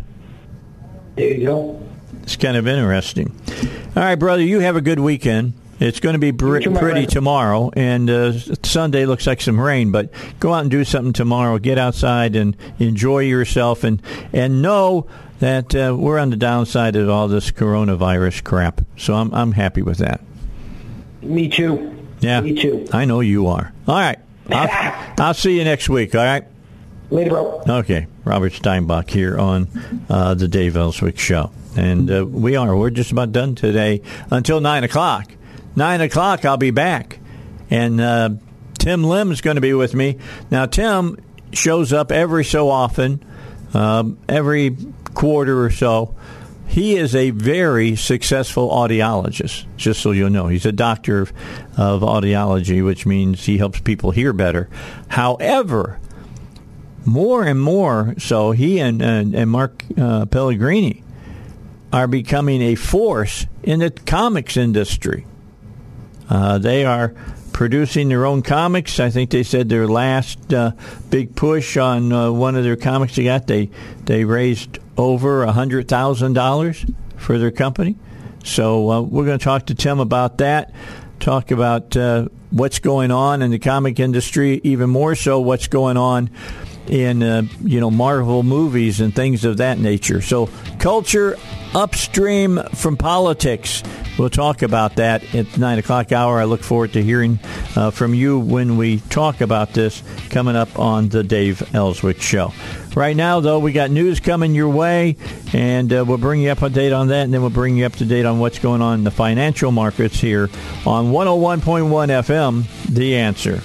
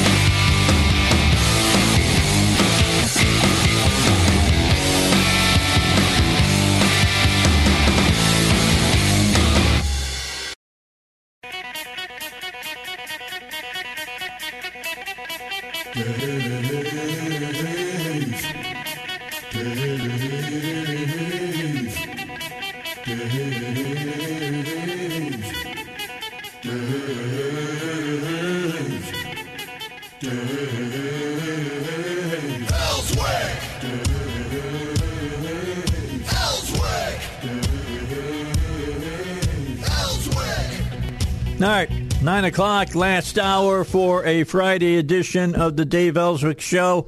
Tim Lim is on his way. He just texted me a few minutes ago, said I'm just around the corner. So he's on his way here. So uh, look forward to what's going on. Uh, stock market not having a good day. Wayfair, you know, you see their ads on TV a lot. Uh, cutting hundreds of jobs as it seeks to become more profitable. Approximately 870 jobs will be cut, represents 5% of its global workforce, and then 10% of its corporate teams, the company said. Wayfair expects the layoffs to cost the company between about uh, 30 and 40 million dollars for employee severance and benefit uh, costs. It expects to incur these uh, costs in the third quarter of uh, this year. And so it just says that's a developing story, and they'll have more on it later on uh, today. So we'll wait for that story. Uh, market is not doing really w- well right now, to be honest. By the way, uh, the president is uh, putting up a, a privacy uh, security fence at his Delaware beach house, and, and guess who's paying for it? If you said you and me, you'd be exactly right. It's, it's that's what's happening. Um, according to the story, after spending much of his summer vacation on uh, Kiawah Island, South Carolina, President Biden heading back to his multi-million dollar beach house in his home state of Delaware, where he's building a taxpayer-funded security fence at a cost that now has ballooned to $500,000 for a fence around his house. Biden expected to arrive at his uh, $2.7 million summer house in the uh, North Shores community uh, on Saturday after spending the last couple of nights in Wilmington, Delaware, according to data released by the FAA. On Wednesday, Biden was briefly at the White House signing the $739 billion Inflation Reduction Act into law. In September 2021, the uh, Department of Homeland Security awarded $456,548 to a Sussex County company to construct a security fence around the uh, president's home. Be nice if he'd construct a security fence around the United States. Slow down the migrants. That'd be that'd be nice, wouldn't it? Oh, and and wouldn't be sending his border agents uh, down to the fence uh, down in Eagle Pass that's been locked, padlocked, and had them unlock it and let the uh, the migrants that were on the other side in Mexico just walk on into the United States. It's a mess. It is a me- oh, it's more than a mess. It's That's putting terrible. it lightly. I'm heading down to uh, I'm not down, heading up to D.C. Uh, well, it depends. A lot of people say D.C. is like hell, so I'm, I guess I'd be heading down. But anyway, I'm I'm going to uh, to D.C. Uh, the 21st and 22nd of September. I'll be at the uh, uh, Hold Their Feet to the Fire uh, two day event. They always invite me to it. I've been there for most of the about 15 years, 16 years it's been, been going on. I couldn't uh, last year, was sick because my foot was messed up, and then the year before that it was because of COVID. So anyway, we'll be on top of the uh, Fox Media Center, broadcasting live from there, staying in the Phoenix Hotel, which is just right down the street from the uh, the Capitol. And I just uh, got my my first uh, guest who will join me at nine o'clock on uh, the Thursday, the last day of the uh, of the the event, and it's going to be uh, Senator Boozman. So Oh, okay. you know he'll be joining with me there in Washington D.C. And then after that, I'll be talking him into taking me out to lunch. Has he ever taken you out to lunch? Oh yeah, Okay. yeah. We've we've we've we've eaten together quite a few times. He's a great guy. Good. Uh, we've typically what we do is we hold that off until breakfast uh, for uh, CPAC. So maybe I can get a lunch and a breakfast. out Yeah, there. if you're lucky. I can work it out that way. It'd be all right for me. I'd love that. Tim Lim is here. He man, this man has been running all over the United States this summer. um, yeah, relatively. Well, if you if you count Texas as the United States. Well, yeah, of course I count it as the United States, but I mean you've been busy. Yeah, I try to stay busy. I was talking to uh, Mark. He was on this week Oh, he was? us on Monday. Okay. and he said that you all were at a uh, a big comic uh, comic book conclave. Yeah, we sponsor a convention in Texas. Oh, okay. Um, and it's fairly big. I think because of so for the listeners, what happened was because of the COVID shutdowns and stuff like that.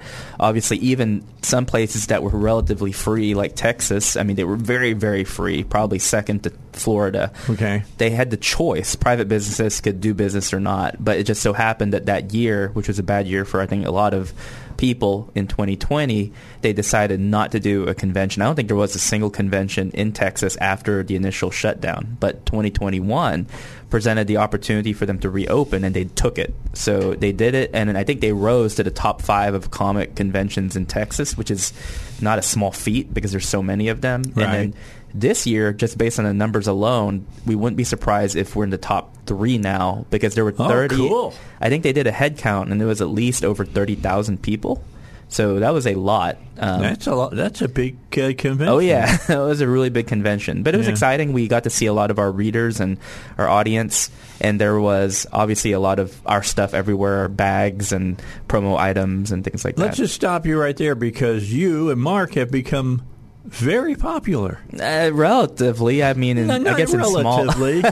from where you started at. Yeah, from where you we started. guys are really big time now. Yeah, I mean, it's all, it's all grassroots. We have no support from major entities at all. Like they actually they they despise us completely.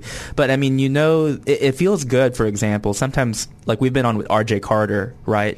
And even he was like. Oh, my son knows who you are, and some people will say that, and they confuse me with other limbs because there's some other people with the last name Lim in the industry, and I thought, nah, you're probably referring to Ron Lim, who was the artist on Infinity Gauntlet, and then he's like, "No, is this you?" And he would show me like a photo of my book. I was like, "Yeah, that's me." He said, "Yeah, Yeah. that's my son." He said he has your stuff, and in fact, um, this happened earlier this year. But my wife, her coworker, was like, "So what does your husband do?" And she said what I did, and so she asked her son, and her son was like, "I literally owned all that guy's stuff." So you know, it's humbling when when you see that. That's good. It's good. I mean, Makes I'm not feel complaining. good too. Yeah, but it's it's just a strange feeling because we're not we're not used to it. So I understand that. yeah. But you're going to become bigger and bigger. Well, I don't have I don't have lunch and dinner with John Boozman, so maybe one day. I talk, you know, I, I got to tell you that I was talking to Mark, and he was excited about uh, your your last uh, uh, money raising effort. Uh, it was over a hundred thousand Mm-hmm. yeah, dollars. yeah, combined. that's Uh, incredible. yeah, yeah. Considering that our first book we made 20k, we were already really happy about that. Yeah. So seeing that steady growth is good, um, and so we're just we're just happy to be able to print and fulfill the books. Honestly. I got to ask you: Are you guys going to do a comic about the break-in at uh, the president's house? Probably not. No. You need to do something about it. It depends. Like uh, honestly, I don't know how much of it he's talked to you about, but just after that last election, my gosh, politics just makes me sick. I obviously have my political beliefs. Don't get me wrong; those aren't going away. But I mean, that really kind of flip flopped a lot of what I thought, or at least how much power I think certain people have. So now I play the waiting game. I let the experts like you, Dave, Oh, yeah. kind of tell me what's happening. I think that that season of me opining on a lot of this stuff, I, I honestly don't feel like I know as much as I used to. Well, it's kind of ugly out there right now. Oh, it's disgusting. Let me Don't tell get you me what, wrong. what what's going on with the DOJ and with the FBI. Yeah. is very disgusting. Yeah, absolutely. And I think that a lot of it has happened as a result of like what has transpired, especially in the last election. So I've done like my research on previous cases like Ruby Ridge, Oh, yeah. um, the Waco siege, Oh, yeah. um, Operation Northwoods. Oh wow, man, you catching up with a lot of stuff Well, you should be catched up because a lot a lot of it is deemed as conspiracy theory. But for example, Waco and Ruby Ridge, those are very public incidents with a, a have, track record. trying- what was the guy's name from Ruby Ridge? I can't think of his name right now, but he's from Texas. Yes. Mm-hmm. he lived in Iowa Park. Uh, that was just a few miles from where I lived in Texas, at, in Wichita Falls. Right. And uh, he used to come on my show all the time. Well, it's sad because like even in school we were taught, and, and don't get me wrong, I went to a nice private school, but Uh-huh. we were there when the Waco siege happened. As far as like that was a live thing that was happening when I was in the Janet classroom. Reno. Anyway. Yeah, and and at the time it was like, well, they were a bunch of crazy people, and the FBI had Mm. to go in there and do what they did. Well. History has not looked favorably upon it. You look at it and it's like, no, there was a lot of malfeasance involved. And I think a big one, I was talking to a friend of mine and he was like, buddy, you know, you think that um, this is like unprecedented. Look up Operation Northwoods. It's a completely declassified thing. You can go on Wikipedia. Wikipedia, of all places, will have an honest take on it. Mm-hmm. And Operation Northwoods was when the Joint Chiefs of, Ch- of Staff, they really wanted to go to war with Cuba. And so they presented JFK with what they called Operation Northwoods, which was a list of itemized things that they could do to justify a conflict in Cuba. And last on that list was we're going to take a civilian aircraft and we're going to shoot it down and we're going to blame it on the Cubans. And this is the Joint Chiefs of Staff. Yep. This this isn't just like a cabal of Hey, ra- go, go back and read about the Bay of Pigs. Bay of Pigs is another one too. So there's a lot, a lot of shady stuff happening with intelligence agencies. So now, whenever people are like, "Well, you know, they're the good guys," intelligence agencies would never do anything mm, wrong. not true. I'm like, that is absolutely not true. Not true. yeah, go down, read about Shelley sometime. there was a guy. I'm not going to mention his name, but we had a buddy, and he was an FBI agent. I attended his wedding. We've known each other for about a decade. Knew each other for a long time. Attended his wedding, and about two months, and that was about two or three months before my own. Well, our wedding happened to coincide roughly three days after the presidential election in 2016, and he was not a fan of um, of Donald Trump at all Okay, all right. after he won, he got rid of his uh, his um, his wedding invite to us, and he did not show up at all. Just complete. He RSVP'd him and his wife did not show up. And um, didn't hear from him after that. But then I was talking to a friend of mine, and I said, "Hey, what? uh, You know, I saw, I heard that you were at this guy's house. Uh, what's the? How's he doing? How's his wife doing?" And he was like, "Man, the guy's just not the same and he's going up to DC and he said that he's going up to DC because he has to be part of the solution to fix the problem. And I was like what does that mean? Yeah, yeah, and he's yeah, like I, I don't know. you know how these guys talk? And so whenever people are like nah the FBI like all these intelligence agencies they would never do anything bad.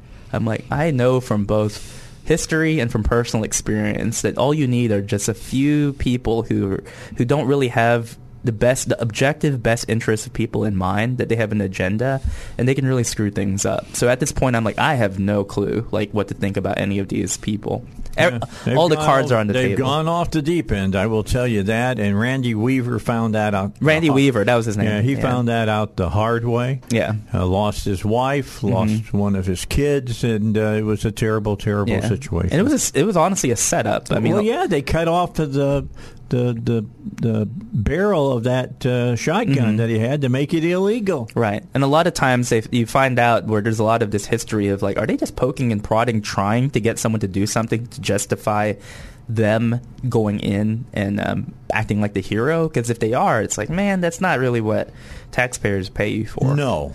no, it, it's not. In fact, it, we should be doing things to stop them from doing these things because if they'll go for uh, somebody like Randy Weaver, they'll go for anybody. I'm just telling you, it is not Well, a th- good deal. Then you have the what, eighty-seven thousand IRS agents they're training right now with weapons. Don't even get me started on it. Uh, I won't- I won't. I mean, seriously, it's uh, that.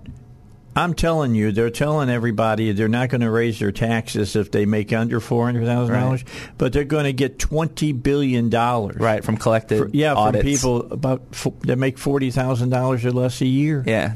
Mhm. So get ready for the proctology exam. Yeah. I'm just telling you, it's coming. Mhm. It's coming. And somebody brought something up to me that makes sense to me. I hope it's not true, but I could see where it could be true, knowing how radical the left is about their anti-gun thoughts. And that is, uh, let's say you an IRS agent comes to somebody's home, uh, and uh, you know they, they're do, maybe they're doing a, an audit on them, and they they're there because they want they hear that there's some materials there that they need to prove that they they definitely cheated on their taxes. Well, let's say you don't let them in Okay, well they can they can go after you in a court of law about that, and if they charge you with something that's a felony, they then can come in and search your home, and if it's one of these wide open type of uh, affidavits for searching your home, and let's say they find guns, they could confiscate your guns. Mm-hmm. I'm just telling you, I, I could see that happening. I can see that happening.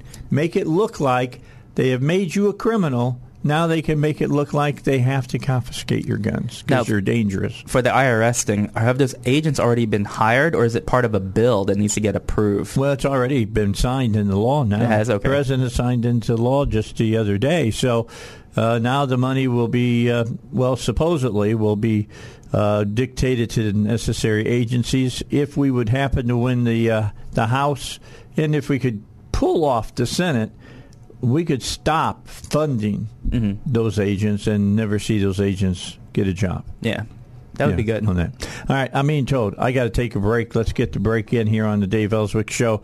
Let me remind you about East End Towing. East End Towing knows it all when it comes to the business of towing. These are guys that belong with the uh, folks in the government as far as Arkansas Towing Recovery Board, licensed, insured. Each truck is permitted. They understand all the rules, the regulations. They'll keep you out of trouble, uh, and they'll just make sure that you don't end up in a pound, an impound yard someplace. Call them 501-888-8849. That's 501-888-8849. That's East End Towing. Yeah, I can understand, Tim, why you're concerned. I mean, seriously concerned about what has gone on in our country. Uh, here in the first year of, uh, I mean, he's not even, is he done with his first year now? No, Biden's not even done with his first year, is he? He is. Oh, he is? Yeah. Okay, he's on his second year. That's Yeah. right. He's halfway through his destruction of America. Yeah, it's hard to believe it's been two years. I want I want to have a. T-shirt uh, or a, or a hoodie. You know, Biden Destruction of America tour, 2021 to 2024, 2020, 2024, because he is. He's trying to destroy this country. Well, I think I. Or I, maybe he doesn't know it. Just the people who are guiding him know it. I don't even know he. Uh, my personal opinion, I don't think he's even really cognizant. I think that people basically manage him, and he's just a kind of a puppet um, in terms of like where his mental mental faculties are at the moment. But I think that it's it's the destruction of America comes when you sell it to your opponents. And apparently, like I think you and I have had this talk before. I don't even feel like communist China will have to do anything. They'll just waltz right in because we. well, that's what they're trying to do. I I think that next year uh, in the state legislature, you will see laws passed that will forbid uh, foreign entities that are our enemies from buying farmland and stuff. I was going to mention that. I mean, they buy a lot of farmland in Texas alone. I think I think they're only second to Bill Gates in terms of land private land ownership. Well, take a look at up there in North Dakota, all that uh, acreage they wanted up there, and it was just uh, a couple of miles away from Grand Forks Air Force Base, which uh, is where they do all of the work on some of our most high tech drones that we have now, and uh, they put that on the hold. They, they put the brakes on that. It's just his, it's hysterical because obviously with um, my like an eth- uh, an ethnic tie to the Chinese, um, it's funny because.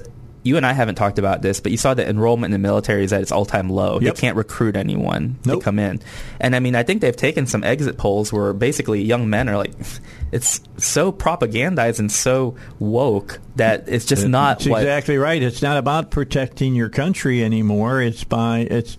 Can you say the correct pronoun? Right. And I think the funny thing is that you have China over with the United Nations giving speeches about how um, like racist the United States is. Of But they're but they're laughing at us when they do it because they know they know that they can they can weaponize guilt. And meanwhile, the idiots who are in charge and who have this Pollyanna version of what they feel like an American utopia is like, they're like, they're right. You know, we ought, we should feel guilty. I'm like, they're laughing at you Yeah. because they're demoralizing you, and it's working because because you're exactly what the Soviets said. You're useful idiots. useful idiots is what it boils down to. Yeah. And meanwhile, the Chinese military is growing, growing by the day. And, um, you know, we reached this point now where even when you had that thing with Nancy Pelosi going to Taiwan a few weeks ago, it's this idea for the first time, I think a lot of people were like, man, I do not want to go to war with China. Like if this if this ends up being a thing, I don't even know if we're going to win because everything is so demoralized. Our military is not where it needs to be as far as as far as firepower and whatnot. I'll let experts decide. But as far as the mor- the morale of its troops and the manpower, I don't think it's there. I would like I just don't think that um, at the moment um, the the kind of gung ho spirit of combat against a foreign entity is present. We just we don't have either the will or the um, the fiber to back that up. Well, here's what I know: if Trump had been president or Reagan had been tr- uh, pre- president, we would have done things completely differently. All right, back with you. Let me finish up what I was saying before we uh, went to break. I looked down at my clock and I read it wrong on my phone. Uh, bottom line is, if Reagan or Trump had had been president uh, during the time that Nancy Pelosi went to Taiwan and the Chinese, you know, were doing their uh, military maneuvers over there, uh, I can tell you exactly what either one of them probably would have done. They would have taken pieces of the Seventh Fleet and uh, driven right through the Straits of Taiwan between China and and Taiwan, or between China and Taiwan. They would have uh, let them know that, hey, okay, you want to cause problems? We're here to to deal with that if it happens. There wasn't much of a ruckus that happened as a result, right? I remember there was some saber rattling from the Chinese. But that was about all, and That that's all I, I expected from them. However, I think we got to keep our eye on them because look, they're keeping their eye on what we're doing. What since Afghanistan and the withdrawal that we that debacle that Biden was over. Uh, since that has happened, the Chinese and the Russians have both been watching to see what we will do when they do things that are provocative. And uh, you know, Biden's a, a, is a weak sister, yeah. and uh, that's to be worried about. I mean, very much needs to be worked uh, worried about. I'll give him credit; he put the Reagan, the the, the super carrier we got over there by the Taiwan, by the the, the Straits His handlers did. Yeah, well, okay. uh, over there, just to, to let the Chinese know, we see what you're doing. All right. However, it wasn't a real show of force. I mean, if they if he had brought the fleet in there, now that's a show of force because you can do a lot of damage with the Seventh Fleet. I'm just telling you, it would have been uh, would have been interesting to see us nose to nose over there. But it was look, you got to understand, they want Taiwan. I mean, this whole, you know, uh, what what do they call it? One country, two two continents, or Yeah. whatever, whatever. How they they determine that? They want since Chi- Chiang Kai-shek took over or went over to Taiwan, they wanted it back. They Mm-hmm. consider it part of China. They think they still own it, just like Hong Kong. Yeah. You know. And they managed to get Hong Kong. Well, yeah, they've got it. You know, I I don't know when it's going to happen, but I I just I don't I have never trusted the Chinese or or the uh, the Russians at that time, the Soviets. I've never trusted either one of them. They both want world domination. Sooner or later, those two are going to have to get nose to nose too. That would be an interesting discussion between you know Putin and and was his name Ching or Cheng or whatever it is Uh. Ping. Ping, yeah, Yeah. you know, You Winnie, know, Winnie the Pooh. Yeah, That's what they call him. well, that's what he looks like. That's what he looks like. you know.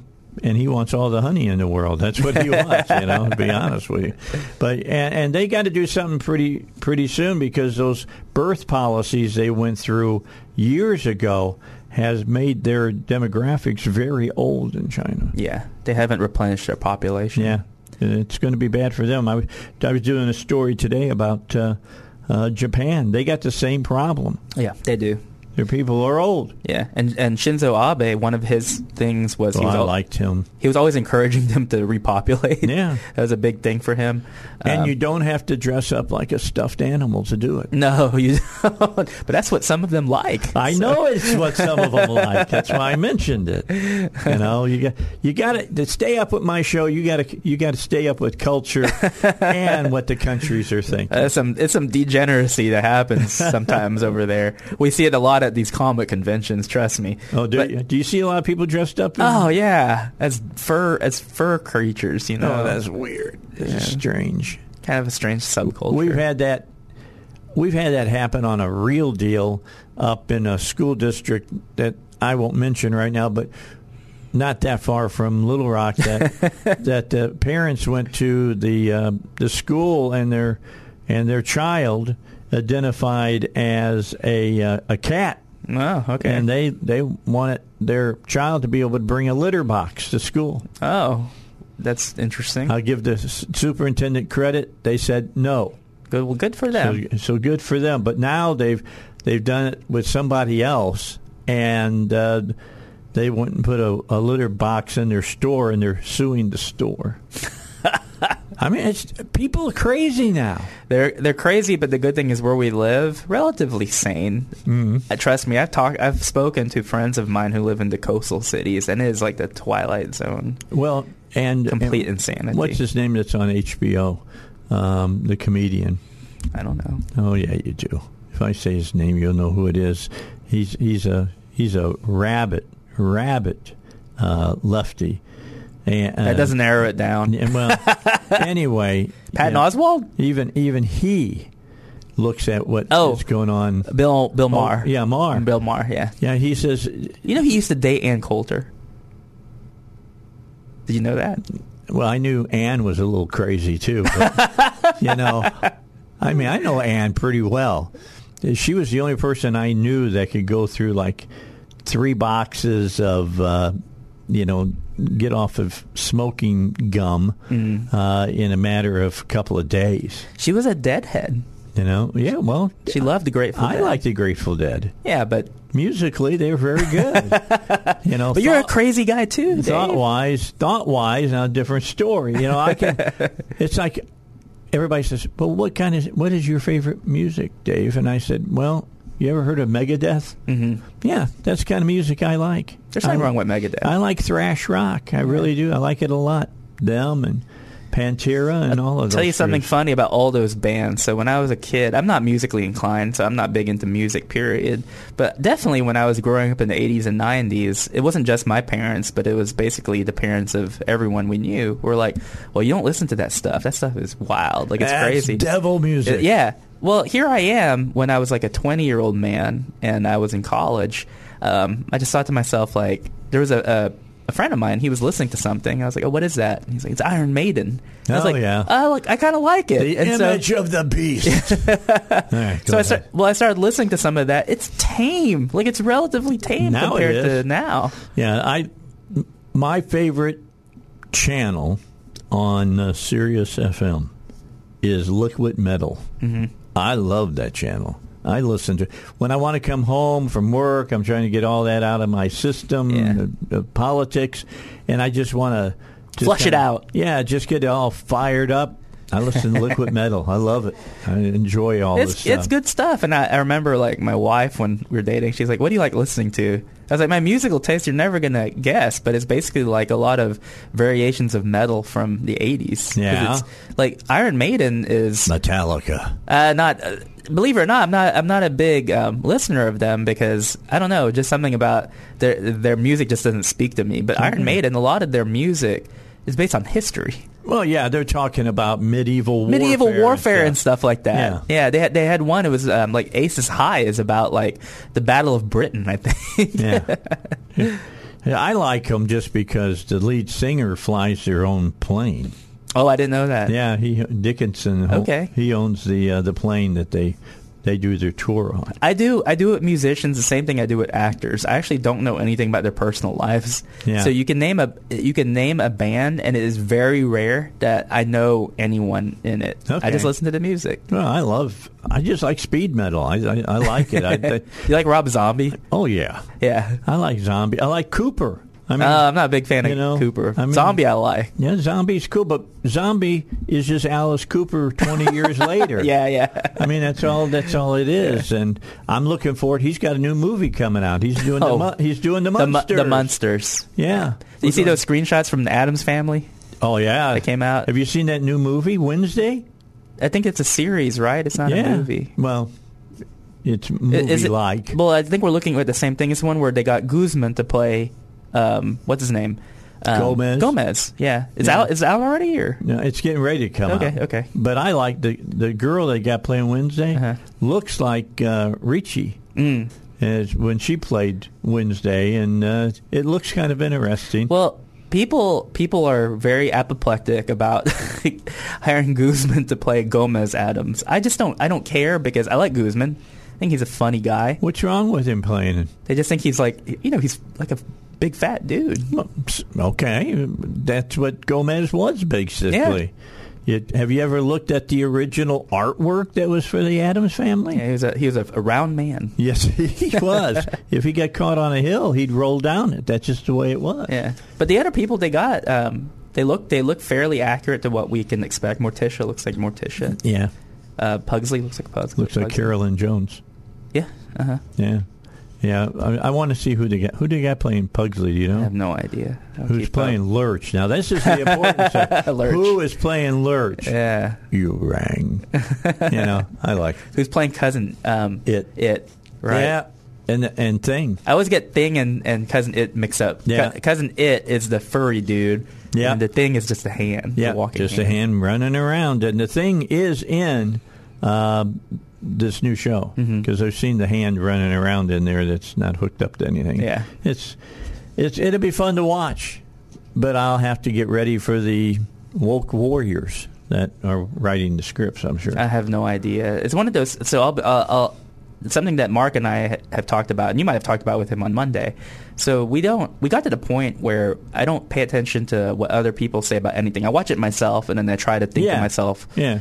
You know, try to interpret it just from my own lens. Because one of the things recently was like that Obi Wan series. My gosh, people were getting mad about it.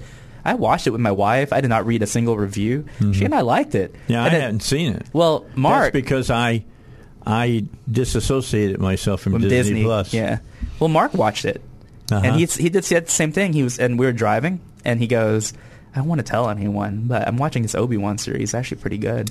and I said, "Oh, you too?" Because like we watched it, and we thought the same thing. He's like, "Yeah, but I don't want to say anything because people get really mad on Twitter." Well, what I get mad at is how they try to sneak that woke crap in. that one doesn't have any of it. Okay, though. well that's good. I Yeah. mean, for instance, the new Thor movie, Mm-hmm. it's just full of that junk. they have it in Doctor. My wife and I watched Doctor Strange. Uh-huh. This is the first thing you see. You see, you see that the the uh, the girl America Chavez, and she has the pride pin on her on her. Oh yeah, and it's I, like I, I saw it immediately. it's like that's not even subtle, guys. Yeah. like, come on. I, I mentioned it to my wife. I said they've already ruined Yeah. the movie for me. They're trying. It's a subliminal thing. Get Yeah. in there. It's a little detail that doesn't matter. Like, why did you have to put that in there? You didn't have to You put it in didn't. there. That's the problem with it. All right, Billy Mack wants you to know he wants to take care of your security system. He's taking care of mine.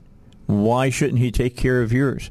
Uh, I mean, look, I've got the door and window sensors. I've got the indoor, outdoor cameras. I got the doorbell camera, and then the analytics that uh, gives you a really true detection. For instance, used to be you didn't know what it was picking up. All right, it it could have been a you know a mad squirrel tearing across your lawn or whatever. Now they can tell you, and they will tell you whether it's a person, an animal, a car, or just a big gust of wind, and then it shows up on your, uh, you know, your smartphone, and uh, great pictures because they're 1080p cameras.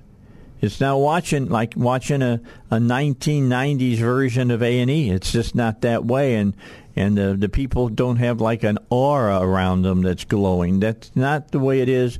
You can look at it. You can tell, you know, what kind of person it is. I you know, when it's got me, I can know it's me. It's not my wife, or it's not my son, or or whatever. And Billy Mack supplies all of that equipment to you for free. You don't pay a, a dime for that. All you do is pay for the service that you get. And on top of that, you want to make sure that you get these great pieces of equipment that are in your home. Uh, 501 205 1333 is their number. 501 205 1333.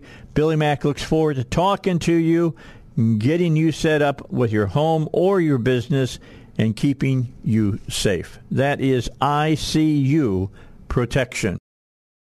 Did you see uh, what was the movie called? The Ghost and something. The Darkness. And the Darkness. about With the- Val Kilmer. yeah, with the two the two lions I think so. that they were yeah. they went out to get. and Older movie from, like, the 90s, Yeah, ninety six. I looked it up. Okay. Uh, Michael Douglas played the older hunter, and Val Kilmer was Kilmer was the younger hunter, and he was a uh, engineer. They were trying to build a bridge Mm-hmm. across the gully for the for the um, uh, the train there in Africa. It's tr- based on a true story, and uh, yeah, it, that was a great movie. Well, I went and saw The Beast last night, and look, it, Idris, I like him a lot. The only time that I talked against him is when they said they wanted him to play James Bond. Oh, they still do. And I just made the statement. Well, they might be able to get away with it now because they killed They the will. real. deal- uh, They will get away with it. you know. Oh, is it been named that he is going to be? No. I'm I'm I'm willing to bet money it will be. Well, they've been they've been working on it for about eight years now, and I've always said, you know, Bond was a white guy, he was a wasp, and uh, you know he's English, and you know you should stick with what Ian Fleming wanted in, in Bond. So anyway, uh, but he was really good in this movie, although it was like watching a cheap horror movie at times because the people were doing stupid stuff. You know, don't go in the basement. Well, first place you're going to go is in the basement. Yeah, of course. And Don't split up. And We're not yeah, up. don't split up. I mean, it's just all the Scream rules were being broken left. By the way, did you know they got a Scream Six coming out next year? no. Yes, I did not know that. You tell Mark that? no, I have not. Is he a big Scream fan? You know he's a big fan of all those horror movies. Oh, I know he is. I, I like horror too. He but- does a he does a podcast every Tuesday night called the Kino Nomicon. It's an hour long podcast, and they just talk about movies. And I always li- I always listen to them. I have no clue what they're talking about, but it's one of the most amusing podcasts to listen to. It's him and two other friends, and they just do talk about they talk about a random horror movie. And nine times out of ten, it's a movie I've never heard of. I've got to listen to that. oh, it's a great. Oh, I have to Yeah, he- listen. it's to it. I live. It's a know- live. It's a live show they do at nine o'clock every night. I did not know he was doing that. Yeah. So why would not tell my listeners? I know, I know, because he's too humble. I'll get him on. He is a really humble Yeah, guy. he doesn't, doesn't brag about himself. No, he doesn't. He needs to talk more about himself because he is a fine writer. I mean, he really is. Well, you've known that. You've been. How long have you guys working together? More, more than a decade. really, that long Yeah. now, huh? Uh-huh. He's the, he's the brain and I'm the brawn. Yeah. I gotta laugh at that. In real life, it's the opposite. I'm the brain and he's the brawn. Yeah, I gotta tell you, I, I'm sitting here looking and I'm thinking, I still have my stuff.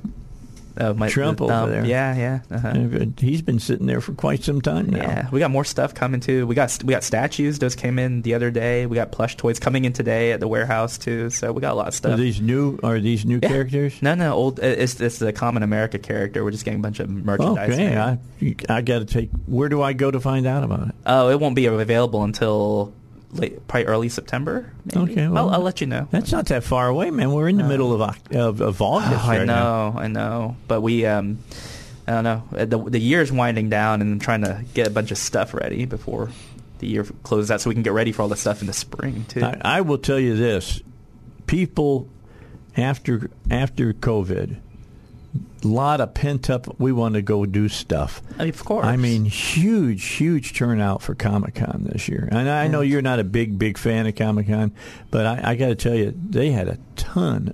That's the biggest one I've seen since the first Godzilla No, movie came you, out. You mean the you mean there's one in San Diego? Yes. they had the lowest attendance. Did they really? Yeah, did not have a lot of people. Oh, that's right. But look who's the governor. DC DC Comics was not present, and I think Dark Horse Comics wasn't present. So two of the top five publishers didn't even show up to the convention. But I, you know, I can understand why DC didn't show up.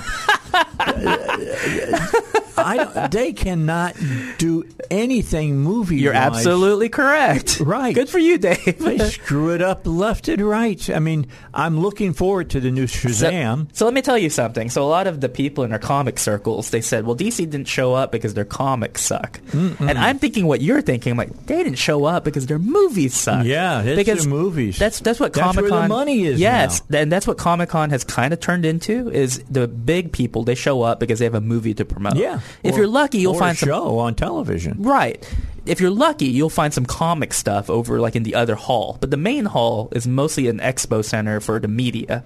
For it's a, it's like a tent pole for Marvel, DC, and whatever. But if you're screwing up like DC does, they can't they can't determine what their movie Let's lineup is consider gonna be. this for a moment. You got all these great actors that came out of the Marvel movies. What do you got for DC? you got Ezra Miller. Yeah, who got what? He's a is he arrested? Or is a warrant out for his arrest? He's right now? nuts. And then Amber Heard. Yeah, with, Amber Heard. Aquaman. people are just saying, do not even put her Yeah. in Aquaman this Yeah. next year.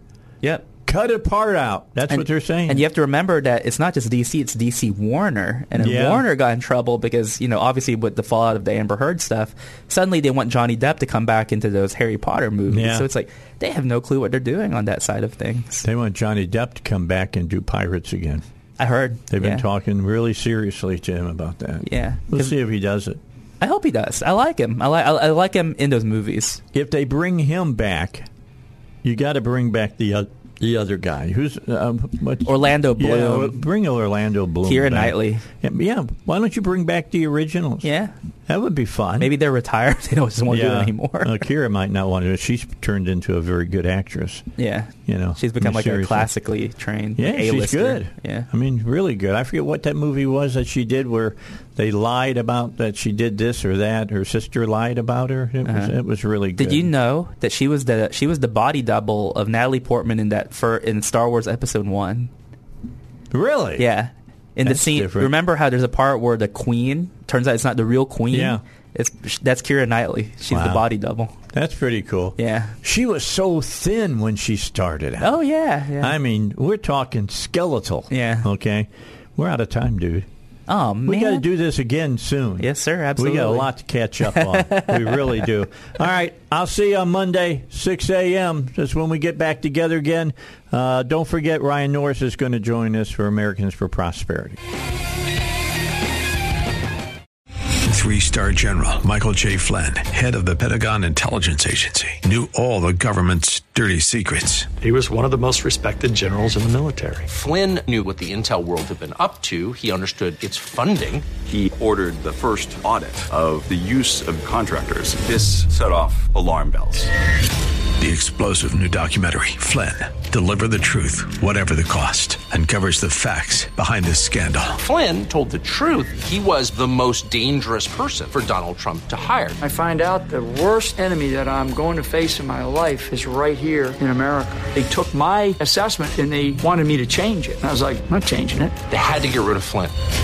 With in depth interviews, archival footage, and never before seen personal records of the man behind the headlines. I just felt like I was drowning. Flynn, Deliver the Truth, Whatever the Cost. Available now. Watch it today. Go to salemnow.com. Salemnow.com.